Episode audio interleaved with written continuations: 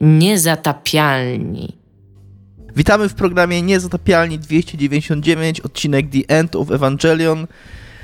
To jest odcinek, w którym mam nadzieję skończy się Evangelion, ale to będzie wszystko, co się w nim wydarzy. Ja niestety nie widziałem tego filmu, ale znam pewne doniesienia tak z, przez osmozę i mam nadzieję, że nic z rzeczy, które się w nim dzieją, nie wydarzą się w tym odcinku.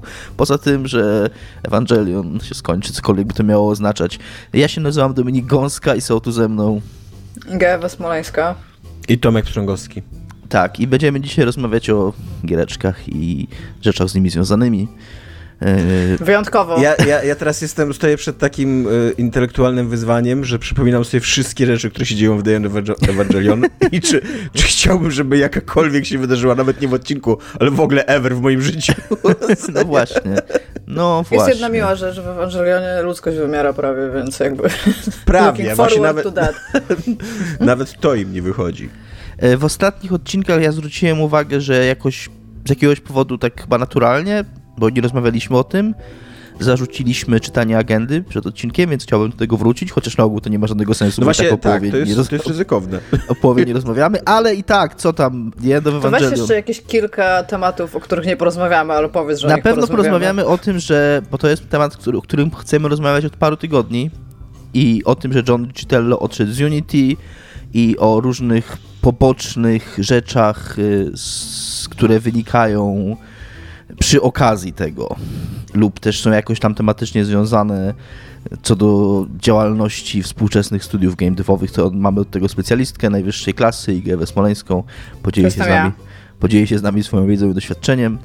E, Tomasz. Jezu, mam nadzieję, że nie będę mieć żadnego z tych doświadczeń, o których będę mówić. Ja mam, ja mam taki, taki side news y, zabawny i miły, że Embracer tak, wziął, tak się wziął poważnie za zwalnianie ludzi, że doszli do zarządu i zwolnili człowieka z zarządu. Tomasz opowie nam o pewnej firmie, która chce zwolnić i zabić wszystkich ludzi nagrywających głosy do gier i zastąpić ich robotami. A ja opowiem o planach Remedy, jeżeli to wszystko się uda. Ale tymczasem, Tomku, co jest grane u ciebie? E, u mnie są grane dwie rzeczy. E, o jednej opowiem krótko, bo szczerze mówiąc nie mam jakichś głębokich przemyśleń na jej temat, a o drugiej opowiem długo, ale to też pewnie nie będzie jakoś bardzo długo. E, więc tak, po pierwsze obejrzałem film Belfast. Jest to historia tak naprawdę obyczajowa, rozgrywająca się w, pod koniec lat 60. w niespodzianka w Belfaście. jest to e, no dla tych, którzy nie wiedzą, co to jest Belfast i dlaczego to jest ważne. E, Belfast to jest stolica Irlandii Północnej. Irlandia Północna to jest ta Irlandia, która jest okupowana albo rządzona, zależy z której strony y, jakby sceny politycznej na to patrzycie, przez Brytyjczyków i która nie wywalczyła niepodległości w trakcie wojny o niepodległość irlandzkiej i która przez cały prawie XX wiek była targana wstrząsami różnymi politycznymi i, i, i konfliktami um, i, i walką o niepodległość, ale również też walką w drugą stronę o jakby pozostawienie Irlandii Północnej przy um, Wielkiej Brytanii. E, nie jest to film de facto o tej walce jakby niepodległościowej, aczkolwiek oczywiście ciężko nakręcić taki film i, i zignorować tą walkę. To jest tak naprawdę film głównie obyczajowy e, o takiej zwykłej irlandzkiej rodzinie, notabene e, anglikańskiej, co nie? E, protestanckiej, a nie katolickiej, więc takiej wydawałoby się, że raczej bardziej związanej z Wielką Brytanią niż z niepodległą Irlandią która próbuje sobie ułożyć życie w e, Irlandii, która wtedy jest e, targana bardzo głębokim kryzysem gospodarczym, tam bezrobocie e, szybuje i, i, no i w ogóle ciężko się żyje. A do tego jeszcze właśnie zaczynają się tam radykalizować po obu stronach um, grupy takie paramilitarne, albo terrorystyczne, zależy jak na to patrzeć też znowu.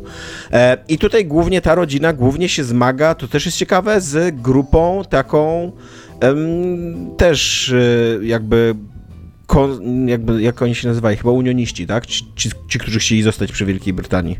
Tak. E, kontrarepublikanie, tak. Więc oni się, oni się zmagają głównie z takim terrorem, zastraszaniem ze strony y, takiej paramilitarnej grupy bojówki unionistów, którzy mm, biegają po ich ulicy i zastraszają katolików, a oni nie do końca rozumieją o co chodzi, przecież ci katolicy są nasi sąsiedzi, żyliśmy tutaj zawsze, nasze dzieci się razem bawią i tak dalej i, i o co chodzi. No i jest tam um, jakby to zastraszanie, to, to, to, to jakby ta cała sytuacja gospodar- polityczna ma duży wpływ zwłaszcza na mężczyzn tej rodzinie, czyli na ojca i dwóch synów, e, starszego i młodszego. Cały film jest opowiadany z punktu widzenia młodszego syna, ponieważ te grupy bardzo chcą zwerbować mężczyzn, a chłopców często używają do różnych takich niebezpiecznych zadań pobocznych w stylu tam, nie wiem, takie nawet głupie zadania tam są podane, że tam w stylu kup nam mleko, tylko że te butelki na mleko są potrzebne tym grupom po to, żeby koktajle Mołotowa produkować. E, więc to już jest jakby odbierane przez policję, wojsko brytyjskie jako zaangażowanie w działalność terrorystyczną, więc już jakby znajdujesz się przypisany zostajesz do jednej ze stron tego konfliktu, nie? E, I tak, jest sobie tam chłopiec, który po prostu sobie dorasta e, normalnie, jakby takie normalne życie prowadzi. E, jest takim małym marzycielem trochę, jest zakochany w swojej szkolnej koleżance, robią tam razem projekt szkolny o wyprawie na Księżyc. Wyreżyserował to w ogóle Kenneth Brana, e, więc jeden z takich bardziej wybitnych e, twórców właśnie irlandzkich, bardzo znany aktor i w ogóle taki wielki miłośnik, twórca i propagator Szekspira Szekspira, który też mierzył się z całą masą ról szekspirowskich i ekranizacji szekspirowskich. E, cały film jest czarno-biały, jest bardzo taki... E, zastanawiałem się, jak przetłumaczyć na e, polski m, ten crowd pleaser i stwierdziłem, że dobrym przetłumaczeniem tego będzie, że jest populistyczny ten film. bo, bo jest to ogólnie, ogólnie jest, film, jest, który... Jest to tłumaczenie. No. tak. Jest to ogólnie film, który opowiada o trudnych problemach, mocno je spłycając i upraszczając, jakby nie robiąc im krzywdy, ale jednak jakby nie, nie pokazując w pełni skomplikowania tej sytuacji i tak pokazując, że wiecie, że koniec końców wszystkim, wszystkim nam może się żyć lepiej, można to jakoś się ułożyć i, i że to, to życie może być fajniejsze i, i, i tak dalej, co nie? Ehm, tutaj główną, główną, głównym takim osiem, o, osią sporu, problem, problem, jakby konfliktu w tym filmie jest to, czy ta rodzina ma zostać w Belfaście, czy ma się wyprowadzić do Wielkiej Brytanii, do, tam w okolicy Londynu, e, bo ojciec tej rodziny może mieć tam pracę no i oni mogą mieć spokój, jakby dzięki temu, życiowy, jakieś bezpieczeństwo i, i, i stabila, stabilizację, a w Irlandii y, nie, ma, nie będą tego mieli, ale z kolei mają wszystkie korzenie, całą kulturę, wszystkich swoich znajomych, właśnie tą ulicę, z którą są tak związani i tak dalej, i tak dalej, nie? Więc jakbyście chcieli obejrzeć taki film, on jest bardzo, bardzo ładnie nakręcony, ma bardzo ładne kadry, często takie, zwłaszcza jak, jak są sceny rozmowy tych dzieciaków z dziadkami swoimi, to, to, to, to, wtedy kadry są tak, prawie że takie malarskie, takie roz, bardzo te symetryczne, tak zwracasz uwagę na to, gdzie są poszczególni bohaterowie, oni się prawie nie ruszają i prowadzą takie e, filozoficzno-zabawne rozmowy. wiecie, jak to tam mądry dziadek jak to przekazuje... Dziadek z dzieckiem, tak. Tak, tak, przekazuje prawdy życiowe na temat, znaczy, na temat zakochania i miłości e, tam dzieciakowi, a babcia, która to słyszy, tam komentuje z offu, że to ty taki mądry jesteś. więc tak, ogólnie jest to miły, fajny film, bardzo go polecam do obejrzenia nie jest to na pewno wybitne kino e, i ono dostało nagrodę w Cannes. E, uważam, że to jest trochę na wyrost e, i było nominowane też do dwóch Oscarów. Nie, przepraszam, do trzech Oscarów było nominowane. Za najlepszy obraz, za najlepszy, dla najlepszego reżysera i za najlepszy oryginalny scenariusz i za najlepszy oryginalny scenariusz wygrało e, tą nagrodę.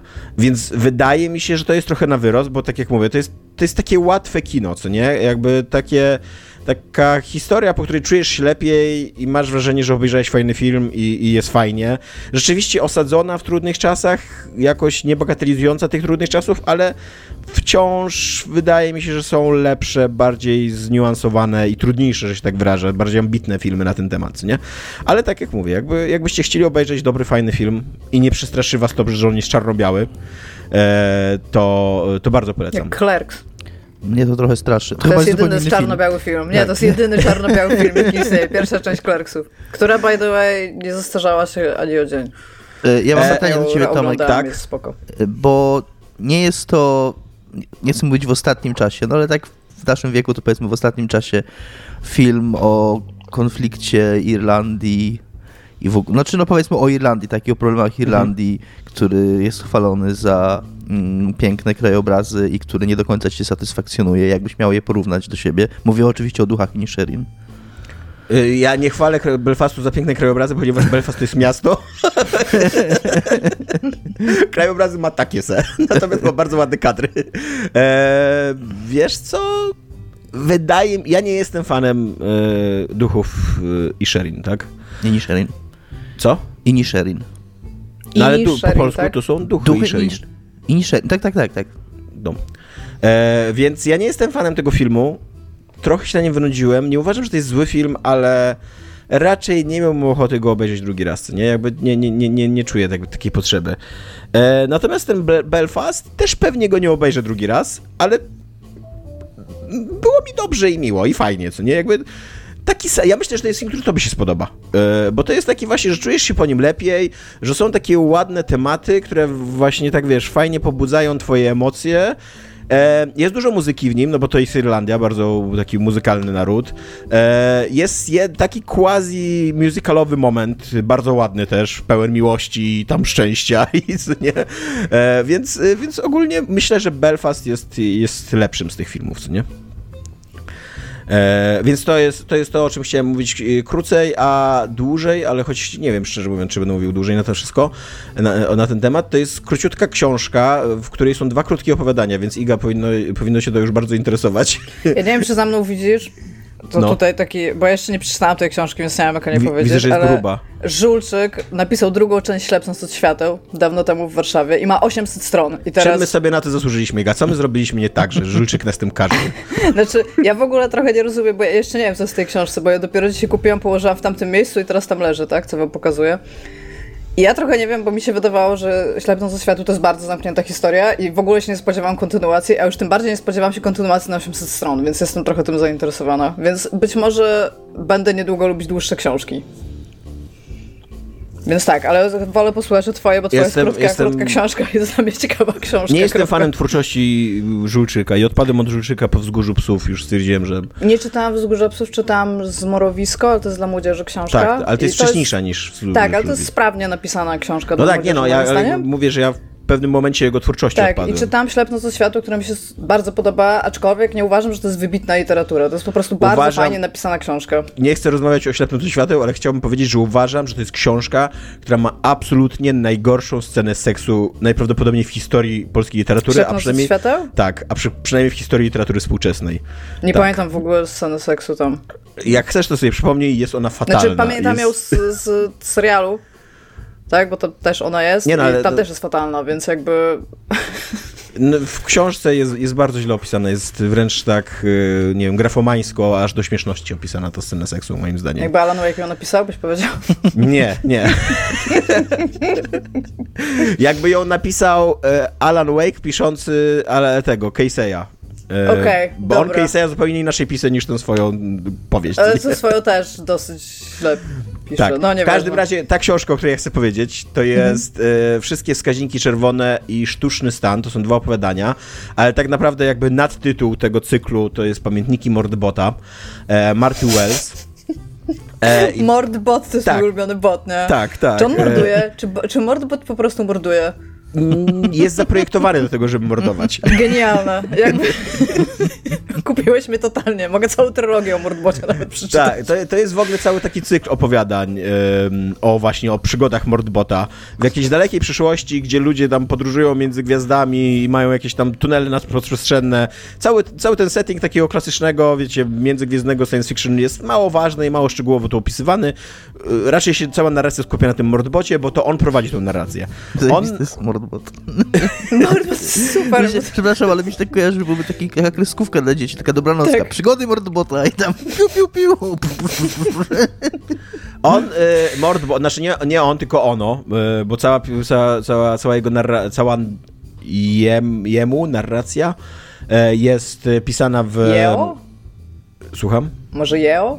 Może się- tak. Jest pisana w rodzaju nijakim, więc ono y, jakby nazywa się Mordbot, dlatego że kiedyś y, brało udział w masakrze ludzi. I po tej masakrze udało jemu się mm, zhakować swój własny system i zyskać jakby autonomię. E, I teraz e, trochę z nudy, trochę z braku innych planów, cały czas udaje, że jest e, jakby takim totalnie poddanym e, mordbotem, czyli jednostką ochroniarską. Ale właśnie dlatego nazywa się mordbotem, bo ma coś na kształt wyrzutów sumienia e, co do tego wydarzenia, te, te, te, tego mordu tam takiego masowego na ludziach. I, i dwa, są dwa opowiadania w tym pierwszym tomie. Są tłumaczone kolejne te tomy i pierwszy to jest takie, takie opowiadanie, że, że ten nasz mordbot jest y, opiekunem takiej wyprawy na obcą planetę i ta wyprawa na obcą planetę ma tam zbadać, czy są jakieś minerały, czy warto budować bazę na tej planecie i tam interesować się nią dalej. I oczywiście, jeżeli ci, którzy to zbadają jako pierwsi, to mają później prawo do tego, jakby dostają tam licencję na to i tak dalej, nie? No i Mordbot ma ich, ma ich chronić, ma ich pomagać jako jednostka ochroniarska i tam są jeszcze inne ekipy na tej planecie i oczywiście coś tam się dzieje strasznego i umiejętności Mordbota znajdują zastosowanie, co nie? E, Mordbot a druga... znowu morduje, powinno się nazywać. Powrót Mordbota. A Kolejne drugie opowiadanie, drugie opowiadanie jest takie, że Mordbot poznaje przyjaciela, czyli taki gigantyczną sztuczną inteligencję, która jest jednostką transportową, taką z takim statkiem transportowym. E, I razem z tym swoim przyjacielem, e, z którym mają bardzo fajną relację, e, on właśnie, m, ono próbuje odkryć, co się wydarzyło na tej, w jego, w, je, w jemu przeszłości, w przeszłości po prostu. E, i, i, I dowiedzieć się, coś, co to była za masakra, dlaczego do niej doszło i czy to była wina Mordbota, czy, czy on, ono zostało zmuszone do tego e, i tak dalej, nie? Ogólnie to są bardzo takie proste, wprost podane opowiadania science fiction, co jest spoko, fajne, jakby miło mi się to czytało. Takie właśnie na 100 stron, krótkie rozdziały, czytasz nawet ciekawy setting, bardzo ciekawy bohater jakby w, centrum. On, ono prowadzi taką dosyć fajną narrację, jest bardzo złośliwy wobec ludzi, e, bardzo lubi seriale w ogóle, cały czas zaj, zajmuje się oglądaniem, pochłanianiem popkultury, głównie właśnie takich e, oper mydlanych, e, jakichś kosmicznych i, i są, super, są, super są sceny, jak oglądają jednocześnie tą operę mydlaną razem z tym właśnie statkiem transportowym. tak. Jest, jest dosyć zabawna ta książka. Znaczy nie, nie jest jakaś taka super, że się cały czas śmiejesz, ale widać, że jest tak napisana z jakimś takim wyczuciem humoru i, i, e, i komedii i, i jakby całej, całej taki, taki klimat jest taki pocieszny, co nie? E, Mordbot jest jednocześnie, ma, ma bardzo skomplikowaną relację z ludzkością i, i z ludźmi, bo No. z, jednej strony, z jednej strony uważa, że ludzie są skrajnymi idiotami, ponieważ jakby całe, całe istnienie jednostki ochroniarskiej zakłada, że ma bronić ludzi przed ich głupotą, nie? A jednocześnie cała praca jednostki ochroniarskiej polega na tym, że jednostka ochroniarska mówi ej, ludzie, nie idźcie tam, bo to jest niebezpieczne. A ludzie mówią, nie, idziemy tam, co nie? a ty idziesz z nami nas chronić przed tym, co nie? Ale z drugiej strony, jakby całe życie tej, tej jednostki ochroniarskiej polega na tym, że ono chroniło ludzi, więc teraz jak jest wolne, to nadal ma jakiś taki odruch, jakiś taki instynkt, nie wiem, macierzyński, rodzicielski, żeby chronić tych ludzi, jakby szuka swojego stada, co nie? I tam znajduje to stado i też ma takie, taki bardzo z, e, ambiwalentny stosunek do tego stada, że z jednej strony to jest moje stado i muszę go chronić, a z drugiej strony, ale głupie jest to stado? No I to jest tak nie- trochę jak masz małe dziecko, Tak. psa albo kota, jakby wiesz, Tak, totalnie. że trzeba to chronić jakby, nie? Tak, tak, totalnie, co nie? E, więc tak, e, jest, a jeszcze jedną rzecz chciałem powiedzieć, jest problem z polskim tłumaczeniem tej książki. Moim zdaniem brakuje mu redakcji, jakby ono, ta książka jest, wydaje mi się, że jest dobrze przetłumaczona, natomiast jest mnóstwo zdań, które brzmią źle po prostu. Być może tak było w oryginale, nawet jeżeli tak było w oryginale, to uważam, że jakby w trakcie redakcji powinno się poprawić oryginał i jakby książka powinna dobrze brzmieć po prostu, co nie? Tu są koślawe zdania, takie, że czasem musiałem po dwa, trzy razy przeczytać, żeby zrozumieć o co chodzi. To nie jest problem, bo ta książka nie jest trudna i nawet jak nie zrozumiesz tego zdania i po prostu polecisz dalej, to to nie ma żadnego znaczenia, ale no nie mogłem się oprzeć takiemu wrażeniu, że no kurde, po prostu ktoś nie posiedział nad tą książką wystarczająco długo. I tak jak mówię, taka, taka sensowna redakcja, żeby ktoś siedział, prostował zdania, y, jakby pilnował szyku, no właśnie po prostu wziął taką robotę od tłumacza i ją poprawił, no od tego jest redakcja, nie? E, to, to du dużo dobrego by zrobiło tej książce, nie? Natomiast tak jak mówię, jeżeli szukacie, znaczy jeżeli jesteście zainteresowani prostymi, fajnymi, nawet pomysłowymi historiami science fiction, e, z fajnym bohaterem, takim ciekawym i, i, dosyć zabawnymi. To nie jest jakaś ambitna literatura. Ona też w ogóle chyba nie ma takich ambicji, żeby być ambitną. To są, to są takie po prostu historyjki, historyjki science fiction, nie? Takie pół akcja, pół komedia, czasem coś poważniejszego, ale, ale raczej, raczej mało jest tego poważniejszego, nie? Ale czytało mi się to naprawdę bardzo dobrze, w dwa dni przeczytałem, jakby jeden dzień jedno opowiadanie, drugi dzień drugie opowiadanie i, i tak jak mówię, no to jest taki, taki bardzo, bardzo fajne, bym powiedział, książkowe 7 na 10, nie? E, jak, dwa pytania. E, jak, dłu, jak krótka znaczy krótka? E, cała książka ma 200 stron, każde okay. opowiadanie ma po 100 stron. A do tego każde opowiadanie jest jeszcze podzielone na podrozdziały, e, które mają tak po 10 stron, więc to jest idealne. O, takie to do... szybko czyta, no. Tak, tak. I, i, A, i, jako, że to jest takie klasyczne science fiction, bo z tego, co mówisz, to to po prostu tak. brzmi jak takie bardzo... E, mógłbyś to porównać na przykład do tych, e, o Jezu, Kronik Marsjańskich, tak? Raya Bradbury'ego? Jezu, nie, nie, nie, nie, bo Kroniki Marsjańskie Raya Bradbury'ego to są jednak takie um, takie mocno marzycielskie, czasem takie dziwaczne i tak dalej, to jest jednak zupełnie No właśnie, bo one są takie bardzo różne, nie? Ale tak. też właśnie ta Jakbym miał forma... to do czegoś porównywać, to bym to porównał do Expans, tylko bez jakichś takich filozoficznych zacięcia, tylko właśnie z takim dobrze ustalonym światem science fiction, nie jakimś super nowo, nowatorskim, ale dobrze, dobrze osadzonym i tam, że, że wiesz, że, że, są jasne relacje jakoś tam finansowo-polityczno-społeczne w tym świecie i jakiś, jacyś bohaterowie, którzy próbują się w tym odnaleźć, co nie? Mhm. I tym bohaterem akurat jest Mordbot. Jestem wielką fanką Mordbota, jeszcze ale czytałam, ale już go kocham. Jakby, wydaje mi się, że to jest taki lit, totalnie literacki główny nurt, co nie? Jak, jak, jak, właśnie, właśnie wydaje mi się, że to jest taki odpowiednik, literacki odpowiednik Expans, co nie? Który też jest po prostu takim dobrze zrealizowanym fantaz- science fiction głównego nurtu, nie? Chciałem powiedzieć tylko, że Expans też jest serią książek. Na, tak. na ich podstawie powstały filmy, więc literacki odpowiednik Expans trochę Serial działa. powstał, e, a nie filmy. Tak, tak, powstał serial, tak, tak, tak. Ale jakby tak, książki tylko, były najpierw. Tylko, że Expans miało ten problem, przynajmniej dla mnie to był problem, bo ja nie skończyłem Expans serialu, że to była ciągła historia, która cały czas tam się toczyła i tak dalej, co nie? A tutaj zajebiste jest to, że te dwa opowiadania to jest za, zamknięta całość. Są oczywiście jakby wątki, jakby ten Mordbot ma świadomość swojej przeszłości i pamięta, co się wydarzyło w poprzednim opowiadaniu. Albo jak w poprzednim opowiadaniu mówi, że właśnie że doszło do tej masakry, to w następnym opowiadaniu tam badamy, badają tą masakrę. Ale jako całości, takie dramaturgiczne, to są zupełnie dwa zamknięte, zamknięte całości. I to, to jest super. To też mi bardzo mnie zrobiło, nie, że tak, że mogłem po prostu coś przeczytać, mieć skończone i, i na razie, nie? E, powtórzę na koniec jeszcze tak, jeszcze jak się książka nazywa. E, Pamiętniki Mordbota, a dokładnie jakby te dwa opowiadania mają tytuły Wszystkie wskaźniki czerwone i Sztuczny stan. I napisała to Marta Wells, a wydało wydawnictwo MAG. Marta Wells to, a nie, mama Wells to była mama Jackiego. Cyberpunka. Apparently mogę wszędzie wcisnąć cyberpunka na zawołanie. Wow. ja mam teraz jeszcze apel a propos tego, co powiedział Tomek, a propos redakcji. Bo tak mi się przypomniało, zupełnie przypadkowo, że mam apel do wszystkich twórców gier i robią, a szczególnie do studiów. Słucham. Tak, Iga, do ciebie to jest personalnie. E, zatrudniajcie redaktorów do tłumaczeń, a nawet takich reżyserów tłumaczeń. Tego tak strasznie brakuje w polskich tłumaczeniach. A to biuro tłumaczeniowe powinno mieć Być może redaktora. biuro tak, ale być może to też jest trochę po stronie wydawcy czy dewelopera, żeby tego wymagać, bo jakby pół biedy są takie błędy językowe, których zależnie od tego, kto to robi, ale no powiedzmy już nie ma tak super dużo w polskich tłumaczeniach, ale dużo częstsze jest to, o czym mówił Tomek, bo jak Tomek mówił o tym, że pewne zdania są niezrozumiałe, to mi się przypomniało, jak, grałem, jak ja grałem w ostatniego Tomb Raidera, e, Shadow of the Tomb Raider, gdzie autentycznie ja w połowie gry, bo ja grałem w tą grę z polskim dubbingiem, z, polskim napis, z polskimi napisami, w ogóle nie miałem do czynienia z angielską stroną tej gry. I ja gdzieś w połowie gry po prostu przestałem kompletnie rozumieć, o co w niej chodzi fabularnie.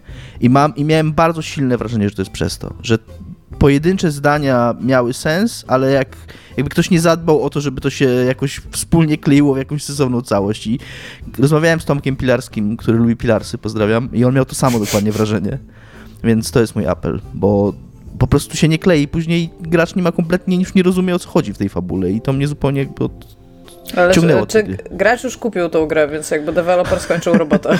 Właśnie e, są niestety tłumaczenia takim tematem, który bardzo łatwo mm, zepchnąć jakby z pola zainteresowania. Bo po pierwsze, zazwyczaj za tłumaczenie nie jest odpowiedzialny deweloper, tylko wydawca. To są tak standardowo w umowach, to są zapisywane jako obowiązki wydawcy i to wydawca to finansuje, zazwyczaj ma jakieś mhm. firmy i tak dalej.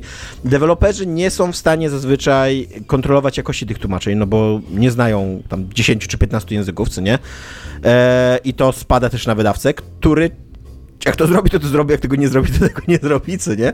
A do tego jeszcze bardzo dużą cenę tu gra e, cena, a wszyscy wiemy, że praca tłumaczy jest nieceniona, więc to się licytuje się w dół, co nie? I niestety jakość jest jaka jest, co nie? Z tego powodu. Niestety wiem o tym skądinąd, ale pomyślałem sobie, że może da się trochę optymizmem powiać. Najwyraźniej się nie da w tym podcaście. I tymczasem, jak skoro mówimy o, mówimy o optymizmie, to co ty nam przynosisz za to, wieści? E, jest taki news, który za nami trochę idzie już jak taki smrodek się za nami unosi, bo non-stop po prostu z tygodnia na tydzień jest przerzucany.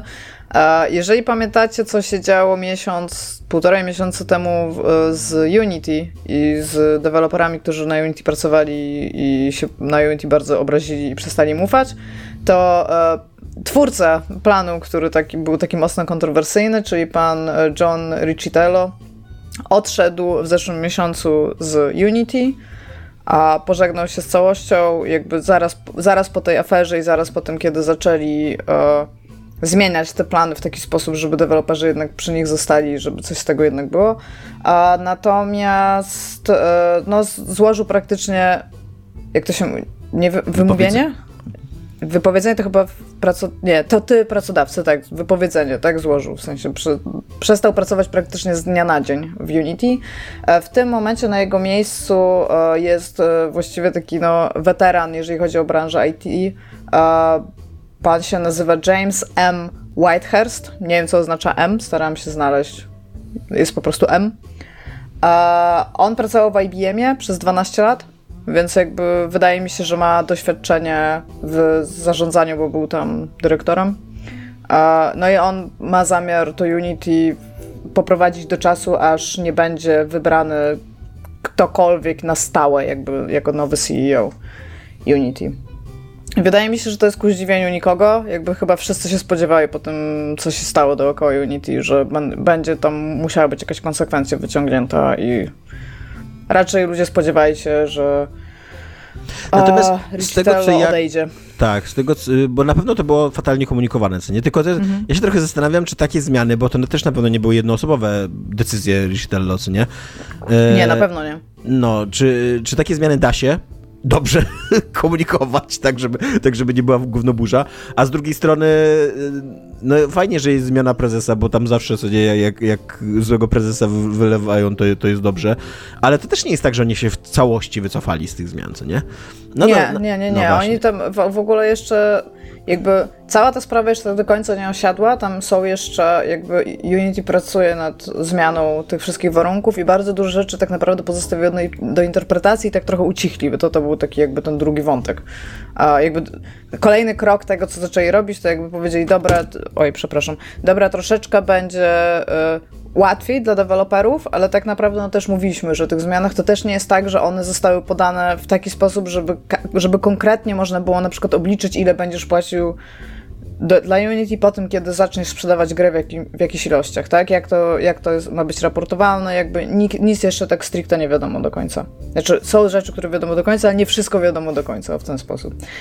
E, przy okazji, jako że e, Microsoftowi udało się w końcu uzyskać dostęp do możliwości kupna e, Activision Blizzard King, Tutaj mamy kolejną, kolejną jakby e, kukiełkę game devową, czyli pan, który się nazywa Bobby Kotick i który już był powodem kilku strajków pracowników, tak, że po, w ogóle już poza cały, całym całym, całą tą burzą dookoła faktu, jak źle się tam działo i, na, i jak często on przymykał oko na jakieś bardzo złe traktowanie, tak, pracowników. A to oprócz tego już i tak i tak były wcześniej strajki i ja nie wiem, to się strajk wychodzący nazywa po polsku? Jest coś takiego? W sensie walkouty?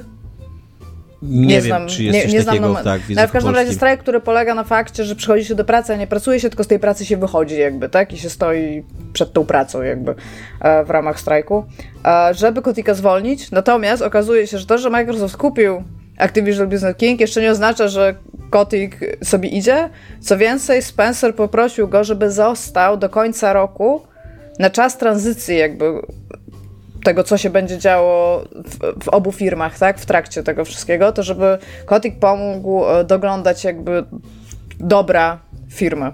E, co on bardzo ochoczo przyjął i powiedział, że on już mówił, że on zostaje na, na, ten, na, na ten okres, więc jakby no tutaj się nic nie zmieniło. Ludzie nie są za bardzo zadowoleni, którzy tam pracują. Ja mogę powiedzieć, że ja również chyba nie jestem do końca zadowolony, bo teraz jak włączam Xboxa, to na twarz dostaję wielką reklamę, żeby kupić Call of Duty z zaznaczonym automatycznie klawiszem kup teraz. Jakby to nie, ogóle, nie o to walczyłam. To jest w ogóle, ja na, szczęście, ja na szczęście, mnie to nie spotkało, nie włączyło mi się to, ale czytałem doniesienia, że w ogóle w Stanach robią jakąś taką full screenowe wideo się odpala ludziom. Trailer po prostu. Włączasz konsolę i bez w ogóle pytania włącza ci się trailer na cały ekran tej gry. I to jest, ja, to jest po prostu nie do, niewybaczalne. To jest, znaczy, tak... to jest krok od faktu, żebyśmy mieli tak zaspamowane reklamami tak, to jest e, tak gry na konsoli, słabe. To jest, jak na telefonie. Ku, mam, kupiłem tą konsolę, znaczy nie kupiłem jej, ale teoretycznie ją kupiłem, tak? Jesteś właścicielem. Jestem właścicielem, pozyskałem ją w sposób legalny, o tak powiem. E, płacę za Game Passa regularnie, od lat, kurde. Więc jeszcze to i dostaję kuna, no ja nie dostałem, ale potencjal, ale słyszę, to jakby jest losowe, nie? Iga też płacisz za Game Passa, a dostałaś te reklamy, tak? Więc... Ja w ogóle zobaczyłam tak, ja włączyłam Xboxa, żeby pograć w Alana Wake 2. I stwierdziłam, dobra, pogram sobie w Alana Wake 2. I się mi odpala splash screen, taki centralnie, kurde, nad wszystkim, tak? Nic, nic innego tam nie było. I mam, mam, trzy, mam tam trzy przyciski. Mam kup teraz, który jest zaznaczony. E, mam chyba przejść do Xbox, czy coś takiego. Albo kup jakąś tam wersję deluxe, czy coś takiego obok, nie? Pomiędzy nimi. I ja tak siedzę i ja, ja, ja się zawiodłam dwukrotnie, bo po pierwsze, jak się skumałam, co to jest, tak? I że mam to kupić, to byłam like, to nie jest okej, okay, ale ja w ogóle głupia myślałam, że oni mi dają Call of Duty. I się ucieszyłam, że mam Call of Duty. A potem się okazało, że jego nie mam. I to było najsmutniejsze ja w tym wszystkim. To jest tak słabe. Więc tak, a potem musiałam przeklikać kilka razy więcej jakby klawiszy kliknąć, żeby móc zagrać sobie w Wake'a i stwierdziłam, że to już jest prawie granie na PC. To jest gorsze ja muszę niż, tyle klikać. To jest tak, w pewnym jakby... sensie gorsze niż granie na PC, bo jednak na PC jeszcze ci Windows na dzień dobry nie odpala, kurde, reklam. Nie, czasami mi odpala, że mam ściągnąć, czy chcę zaktualizować do Windowsa 11. Słuchajcie, w ogóle ja jakiś czas temu, przepraszam za, za dygresję, ale... Grałeś sobie w banka? Nie, nie pamiętam teraz tego zbyt dobrze, ja tak bardzo chciałem to opowiedzieć, a zapomniałem o tym, ale jakiś czas temu instalowałem, bo dostałem ten nowy komputer od słuchaczy, jakieś tam części, więc instalowałem na nowo Windowsa.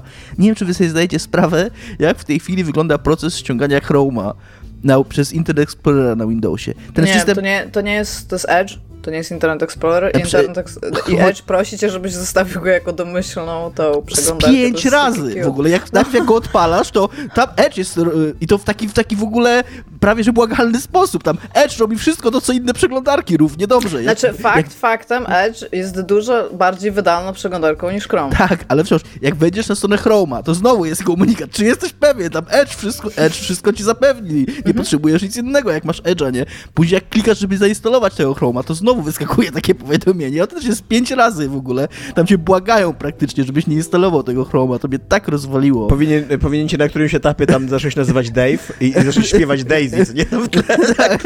Tak, nie wyłączaj mnie, Dave. Dave. Jest, pra- jest, takie prawie, się. jest takie wrażenie, jakby naprawdę tam cię błagali. No daj spokój, no chociaż daj nam szansę. No. Ja czasami ja... używam Edge'a i to nie, jest, to nie jest Internet Explorer. Ja używam, ja używam na co dzień yy, na tym komputerze, na którym mam Windowsa Edge'a i totalnie się przyjemnie, jest ok przeglądarką. Tak, jest właśnie bardzo, je, jeszcze nie jest tak pamięciożerna jak Chrome, nie? Tylko, że tak. jakby no... Więc to jest trochę smutne, co oni robią, ale fakt faktem to już jest bardzo okej okay Następnym razem Dominik, zanim zamorduje Edge'a, zastanów się. znaczy, ja absolutnie nie krytykuję Edge'a. Nie mam nic przeciwko tej przeglądarce, tylko po prostu ten... No, trochę to takie mi się desperackie wydało, no po prostu. Trochę jest desperackie, to jest jakby nie musi się wydawać. No dobra, w każdym razie tak. E, Yy, Richie Talo jest out, Kotik jest jeszcze in, ale zaraz będzie out, natomiast nawet jak Kotika już, już go nie będzie, to z akcji, które jest w stanie sprzedać, jest w stanie chyba spieniężyć, z tego co pamiętam, 600 milionów dolarów. Więc jakby on biedny nie odchodzi, tak, z Activision Blizzard Kinga. Jakby... On też dostanie premię za tą, sprze- za tą sprzedaż, co nie? Jakby to jest coś, co on Tak, przeprowadził tak. w całości od początku do końca. I... No, no i pewnie też wychodząc jeszcze... A, dobra. A, I mamy jeszcze jednego byłego CEO, ale e, pana, który pracował w PlayStation Sony Entertainment of America, tak? Przez Sony 32 Computer lata. Tak, Sony przez Computer. 32 lata. Odszedł już kilka lat, nie jest e, ich CEO, natomiast pan się nazywa Sean Layden i on raz na jakiś czas się wypowiada na temat tego, co się dzieje na rynku gier, w takim jakby grubym biznesie. I to jest taki człowiek, który się wydaje, że jakby ma serce po dobrej stronie, bo on bardzo mocno krytykuje e, to, w jaki sposób ten rynek w tym momencie funkcjonuje i bardzo zwraca uwagę na to, że on nie będzie, jakby sposób tego, jak on działa, nie będzie w stanie być utrzymywany w przyszłości, żeby tak samo się spieniężał, jak, ludzie, jak ludziom się wydaje, że będzie się spieniężał. I on wielokrotnie już, bo tam chyba dwa lata temu był taki jego najgłośniejszy, najgłośniejszy tam e, wystąpienie, kiedy mówił, że gry powinny być krótkie i tanie stwo- do stworzenia. Szybkie do zagrania i tanie do stworzenia, szybkie do stworzenia. O, tak chciał ogólnie. E, mówi, że w ogóle ten model biznesowy, gdzie płaci się miliony dolarów tak naprawdę raz na 5 lat, które przychodzą. Premiery gry są około 5, po 5 latach pracy, tak około powiedzmy, nie? Czasami 6, czasami 7, ale czasami też 4. Więc e, firma tworzy grę przez 5 lat i potem jest jedna, jakby, jest ta produkcja, ona się sprzedaje, jest ta jedna premiera, z tego się inkasuje ileś pieniędzy, które się automatycznie wkłada w nową grę, którą się robi i ta pierwsza gra przez to musi sprzedać w jakichś niebywałych liczbach i za jakieś wygórowane ceny po to, żeby móc finansować kolejną tego typu produkcję. A jako, że, i wi- widzimy to w ogóle w tym roku, to chyba najbardziej to widać, jako, że te e, numerki na końcu roku i na końcu kwartałów muszą się zgadzać, to szuka się oszczędności tak, raczej nie w projektach, które się robi, tylko w ludziach, którzy robią te projekty. Więc w związku z tym mamy teraz na przykład takie bardzo duże fale zwolnień przed tymi ostatecznymi raportami, na przykład rocznymi, tak? Albo jakiegoś tam trzeciego kwartału. No i właśnie e, ów pan Sean Layden twierdzi, że to, że musimy zmienić podejście. Że potrzebujemy mieć mniejsze studia, mniejsze gry, które są robione w mniejszą, jakby w mniejszej liczbie osób, w mniejszych teamach. W mniejszych tak? zespołach. Tak, w mniejszych zespołach, a w krótszym czasie i też najprawdopodobniej one będą kosztować mniej, aczkolwiek będą się zwracać, tak? Zwracać na tyle, żeby zrobić kolejną tego typu produkcję, a nie produkcję stworzoną przez 3000 ludzi przez 6 lat w 6 studiach na trzech kontynentach, tak? I pan jeszcze się tutaj wypowiadał, e, bo on to mówił na mm, wystąpieniu na Game Industry Biz, które prowadził. A mówił, że konsolidacja, jest słowo konsolidacja? Jest. Tak, jest. ujednolicenie e, jakby rynku gier również wpływa e, na to, że no jakby ten rynek nie będzie w stanie dalej tak funkcjonować, ponieważ e, im więcej studiów jakby ma, ma więcej ludzi, tym najczęściej tego typu mniejsze projekty, czyli studio, które byłoby w stanie stworzyć jakiś swój bardzo in, innowacyjny projekt, taki pełen werwy, on to tak ładnie tam określa właśnie, że to są tacy bardziej, bardziej może taki punkowy, rebeliancki. Oni zostaną wchłonięci do jakiegoś większego studia i jeżeli w ogóle da się im zrobić tą grę, no to oczywiście będzie więcej ludzi będzie patrzyło na to, co oni robią, a najczęściej jest tak, że oni robią już tej swojej gry, tylko są wchłaniani do jakiegoś większego projektu, którym aktualnie zajmuje się firma, jako po prostu kolejne ręce do pracy. A nawet jak robią tą grę swoją, to często to jest tak, że jakby dostają więcej ludzi, więc ten projekt musi być większy, bo kosztuje więcej i właśnie się zaczyna robić taka kula Tak, tak, tak. śniegowa, co nie? No i też więcej ludzi mi się patrzy na ręce, więc na Tak. przykład jakieś e, takie bardziej innowacyjne rozwiązania tak. już nie wejdą, no bo tutaj No i- jest e, reference-based design i trzeba to Tak. zrobić tak, jak ta gra zrobiła, bo ona się sprzedała, tak? I to nie tylko, że ktoś mi patrzy na ręce, ale też tak naprawdę oczekiwania graczy. Gracze są najgorsi na koniec tego wszystkiego. Gracze gracz... to jest w ogóle. Jak, wiecie, jak naprawdę super łatwo i fajnie by się robiło gry, gdyby jakby nie było graczy, ale to jest serio, jakby to by było naprawdę idealne zajęcie, jakby. Tak, tak. E, Pan y, Leiden powiedział jeszcze coś, o czym przez bardzo, bardzo długi czas mówił, przez lata mówili między innymi e, ludzie z Giant Bomb Cast. I w ogóle ludzie żędą. Czyli e, kwestia tego, czy w stare gry będzie się dało jeszcze kiedykolwiek zagrać, jeżeli nie mamy wstecznej kompatybilności i raczej... Na przykład Valana Wake'a 2. O, no, arcydzieło. nie, fajnie mi się gra na Wake'a 2, przepraszam. A, to, co chciałam powiedzieć e, w Cyberpunka na przykład. E, czy jako, że coraz mniej konsol, jakby twórcy konsoli, konsol? Twórcy konsol, Konsolów? Chyba, chyba konsol. no Konsole? właśnie chyba konsol, ale z drugiej strony konsol. konsoli też mi panuje. Też tak pasuje? konsoli brzmi ok, no. No dobra, w każdym razie e, ludzie, którzy robią konsole, bardzo często nie inwestują w ogóle w fakt wstecznej możliwość wstecznej kompatybilności z grami, które już ludzie mają.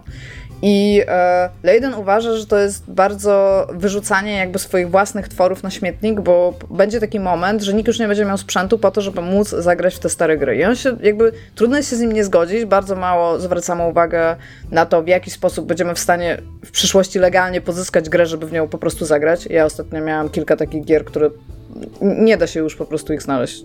Nie ma ich. Jeżeli bym nie chciała ich ukraść, no to nie jestem w stanie w jakikolwiek sposób jakby ich nabyć. No i zwraca uwagę na fakt, że powinniśmy bardziej zainwestować w to, żeby dało się archiwizować jakby te gry na tyle, żeby dało się w nie pograć. Słucham ciebie, Tomaszu. Mirosław Bańko y, na pomoc tutaj przychodzi, ratunek. E, wi- Witamy Mirosława Bańko w tym podcaście.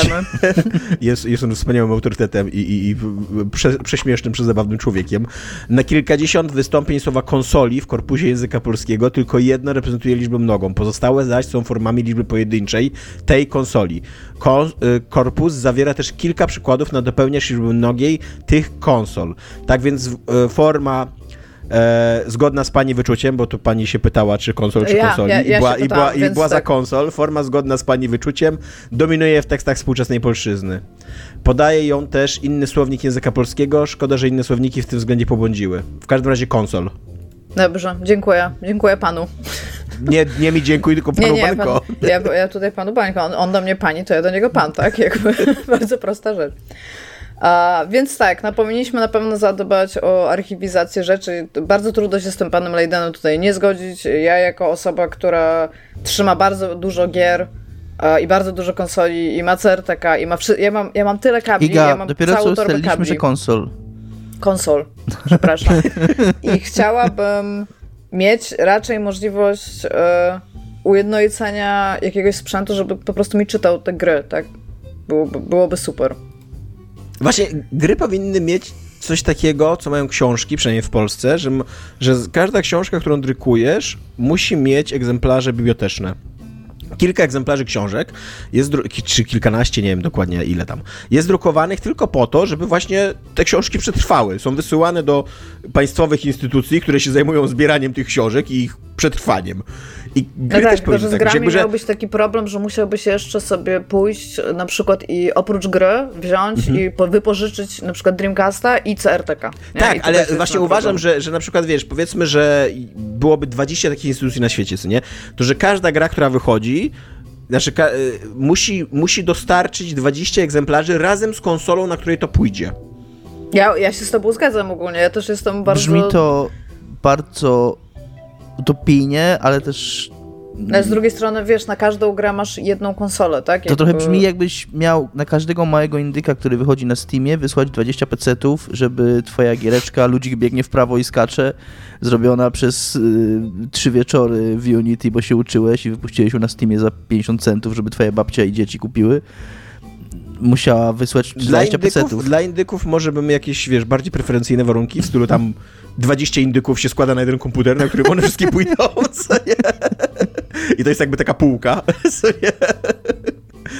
Nie, Ale no, dało- uważam, ale dałoby uważam, że się powinno jakoś coś to ogarnąć, myślę. Tak. I tak, no, zajmują się muzea, między innymi, a, no, zakupem konsoli i tytułów po prostu konkretnych do kolekcji, no, ale fakt faktem to nie jest tak, że każda gra do nich trafia, na przykład, tak, no bo to by było...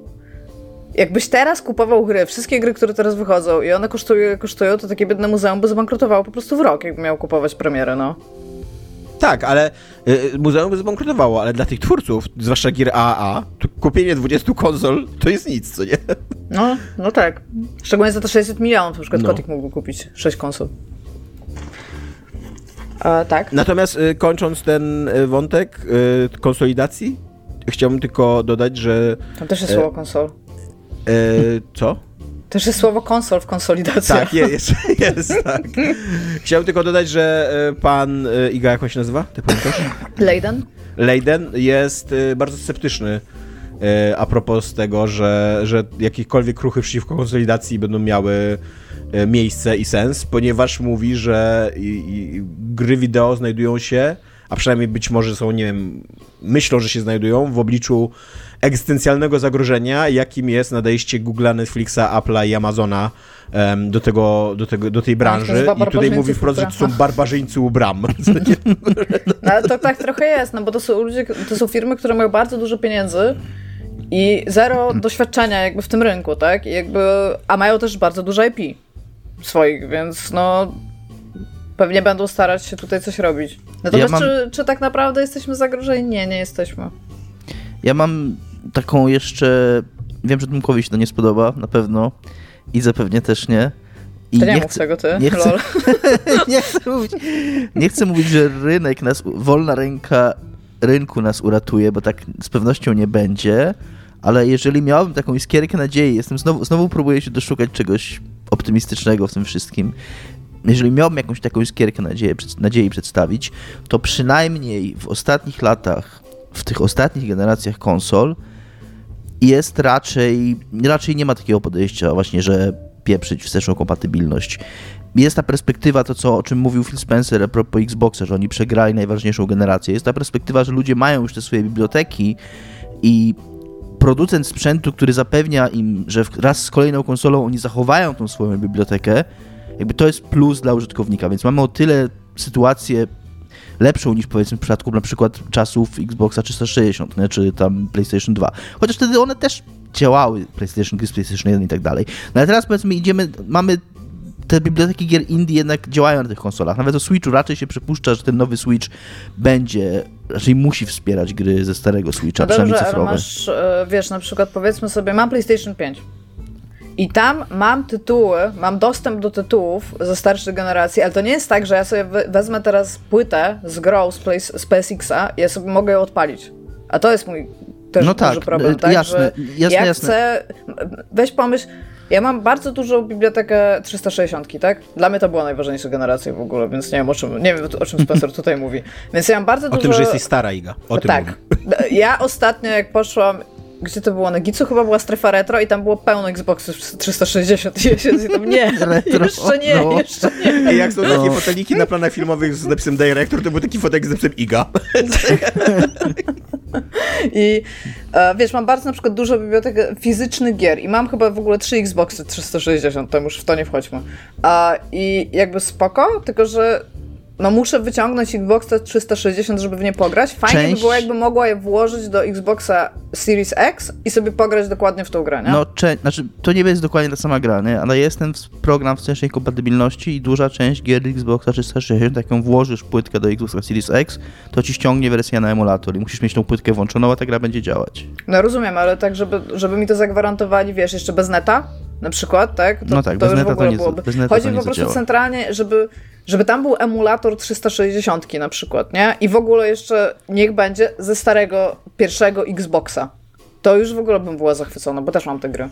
Tomaszu? Ja, ja bym też chciał tutaj skończyć taką notą optymizmu, że kogokolwiek się w tej branży nie zapyta, czy wsteczna kompatybilność i prezerwacja gier jest ważna, wszyscy mówią, że tak, więc po prostu zaufajmy tym ludziom. Zaufajmy Nintendo, zaufajmy Xboxowi, off. zaufajmy PlayStation. Oni wszyscy zawsze mówią, że to jest super ważne. A myślisz, To nie Tomek, było- że jak wyjdzie PC2, to będzie wstecznie kompatybilny? To nie było, to nie był optymizm, wyśmiałeś mnie po prostu. Nie. Dominik, Ja co jest grane? obejrzałem film, który chciałem obejrzeć jak wchodził do kin, ale jakoś się nie wybrałem. Mission Impossible Dead Reckoning Part 1. No, jest to siódma część e, serii. Pierwsza część siódmej części. Jest to siódma część Mission Impossible, a jednocześnie pierwsza część dwuczęściowego filmu Mission Impossible Dead Reckoning, który najwyraźniej twórcy mają po sześciu, to jest w ogóle niewiarygodne, że po sześciu częściach w siódmej twórcy wciąż mają tak dużo do powiedzenia w temacie Mission Impossible, że kręcą film na 2 godziny 50 minut i to im nie starczy. Jest, jest jeszcze, ten temat jest jeszcze w ogóle pełen, pełen treści do wyciągnięcia. Mm, strasznie mi się ten film nie podobał. Mm, Ja Uuu, jaki plot twist. Czy będzie, czy będzie s- sranie Będę na srał gówno? na To jest moje Bo, to mi, ja tutaj podam kontekst, tylko Mik jest fanem tej serii. bardzo lubię te filmy. Nawet niedawno, jakiś czas temu, przed tą ostatnią częścią, przed Rogue Nation, miałem projekt, że oglądałem wszystkie od początku i jest to bardzo, są to bardzo fan filmy. Bardzo, faj, bardzo spoko się bawiłem, jak sobie je przypominałem i tą osta ta ostatnia część też mi się zupełnie dobrze podobała. Iga? Czy w końcu okazało się, że ta misja jest możliwa w tej części? Jest w ogóle taki żart w tym filmie, trochę wyprzedzę fakty, ale to też jest swoją drogą trochę mój zarzut do niego, że on już nawet trochę się już tak nie chce w ogóle. Że tam jest taki żart, że oni mówią, że tam ta ekipa Itana, jak się nazywa? Itan... Ho, nie, nie, Nie, Ethan Hawke to aktor. Tak. E, Ojejku. No mów dalej. Za- Że ta jego ekipa się zbuntowała i tam zaczęła y, I ten Hunt. I ten Hunt, tak, tak. I zaczęła jakieś tam według własnych planów postępować, tak? A tam mówi, kurde, oni się zawsze buntują, to jest to, co oni robią, po prostu przyzwyczajcie się, nie? Bo, bo tak, bo jakby w każdym Mission Impossible jest tak, że oni niby na początku są jakąś częścią tej agencji, która ma w ogóle super nazwę Impossible Mission Force e, i, i oni się tam buntują i zaczynają jakoś tam po swojemu te sprawy rozwiązywać. I ja też, ja mam dla ciebie spoiler. W każdym filmie się okazuje, że ta misja była możliwa. Kurde. Widać, że nie jestem fanką. Zacznę od polskiego akcentu. Występuje w tym filmie Marcin Drosiński i był czas, kiedy polskie media informowały o tym i to jest takie nic po prostu, to jest takie totalne nic e, jego rola w tym filmie, że to, że to jest po prostu aż wstyd, że ktokolwiek o tym pisał i ktokolwiek się tym ekscytował. On gra w tym filmie w pewnym sensie główną rolę przez pierwsze 4 minuty.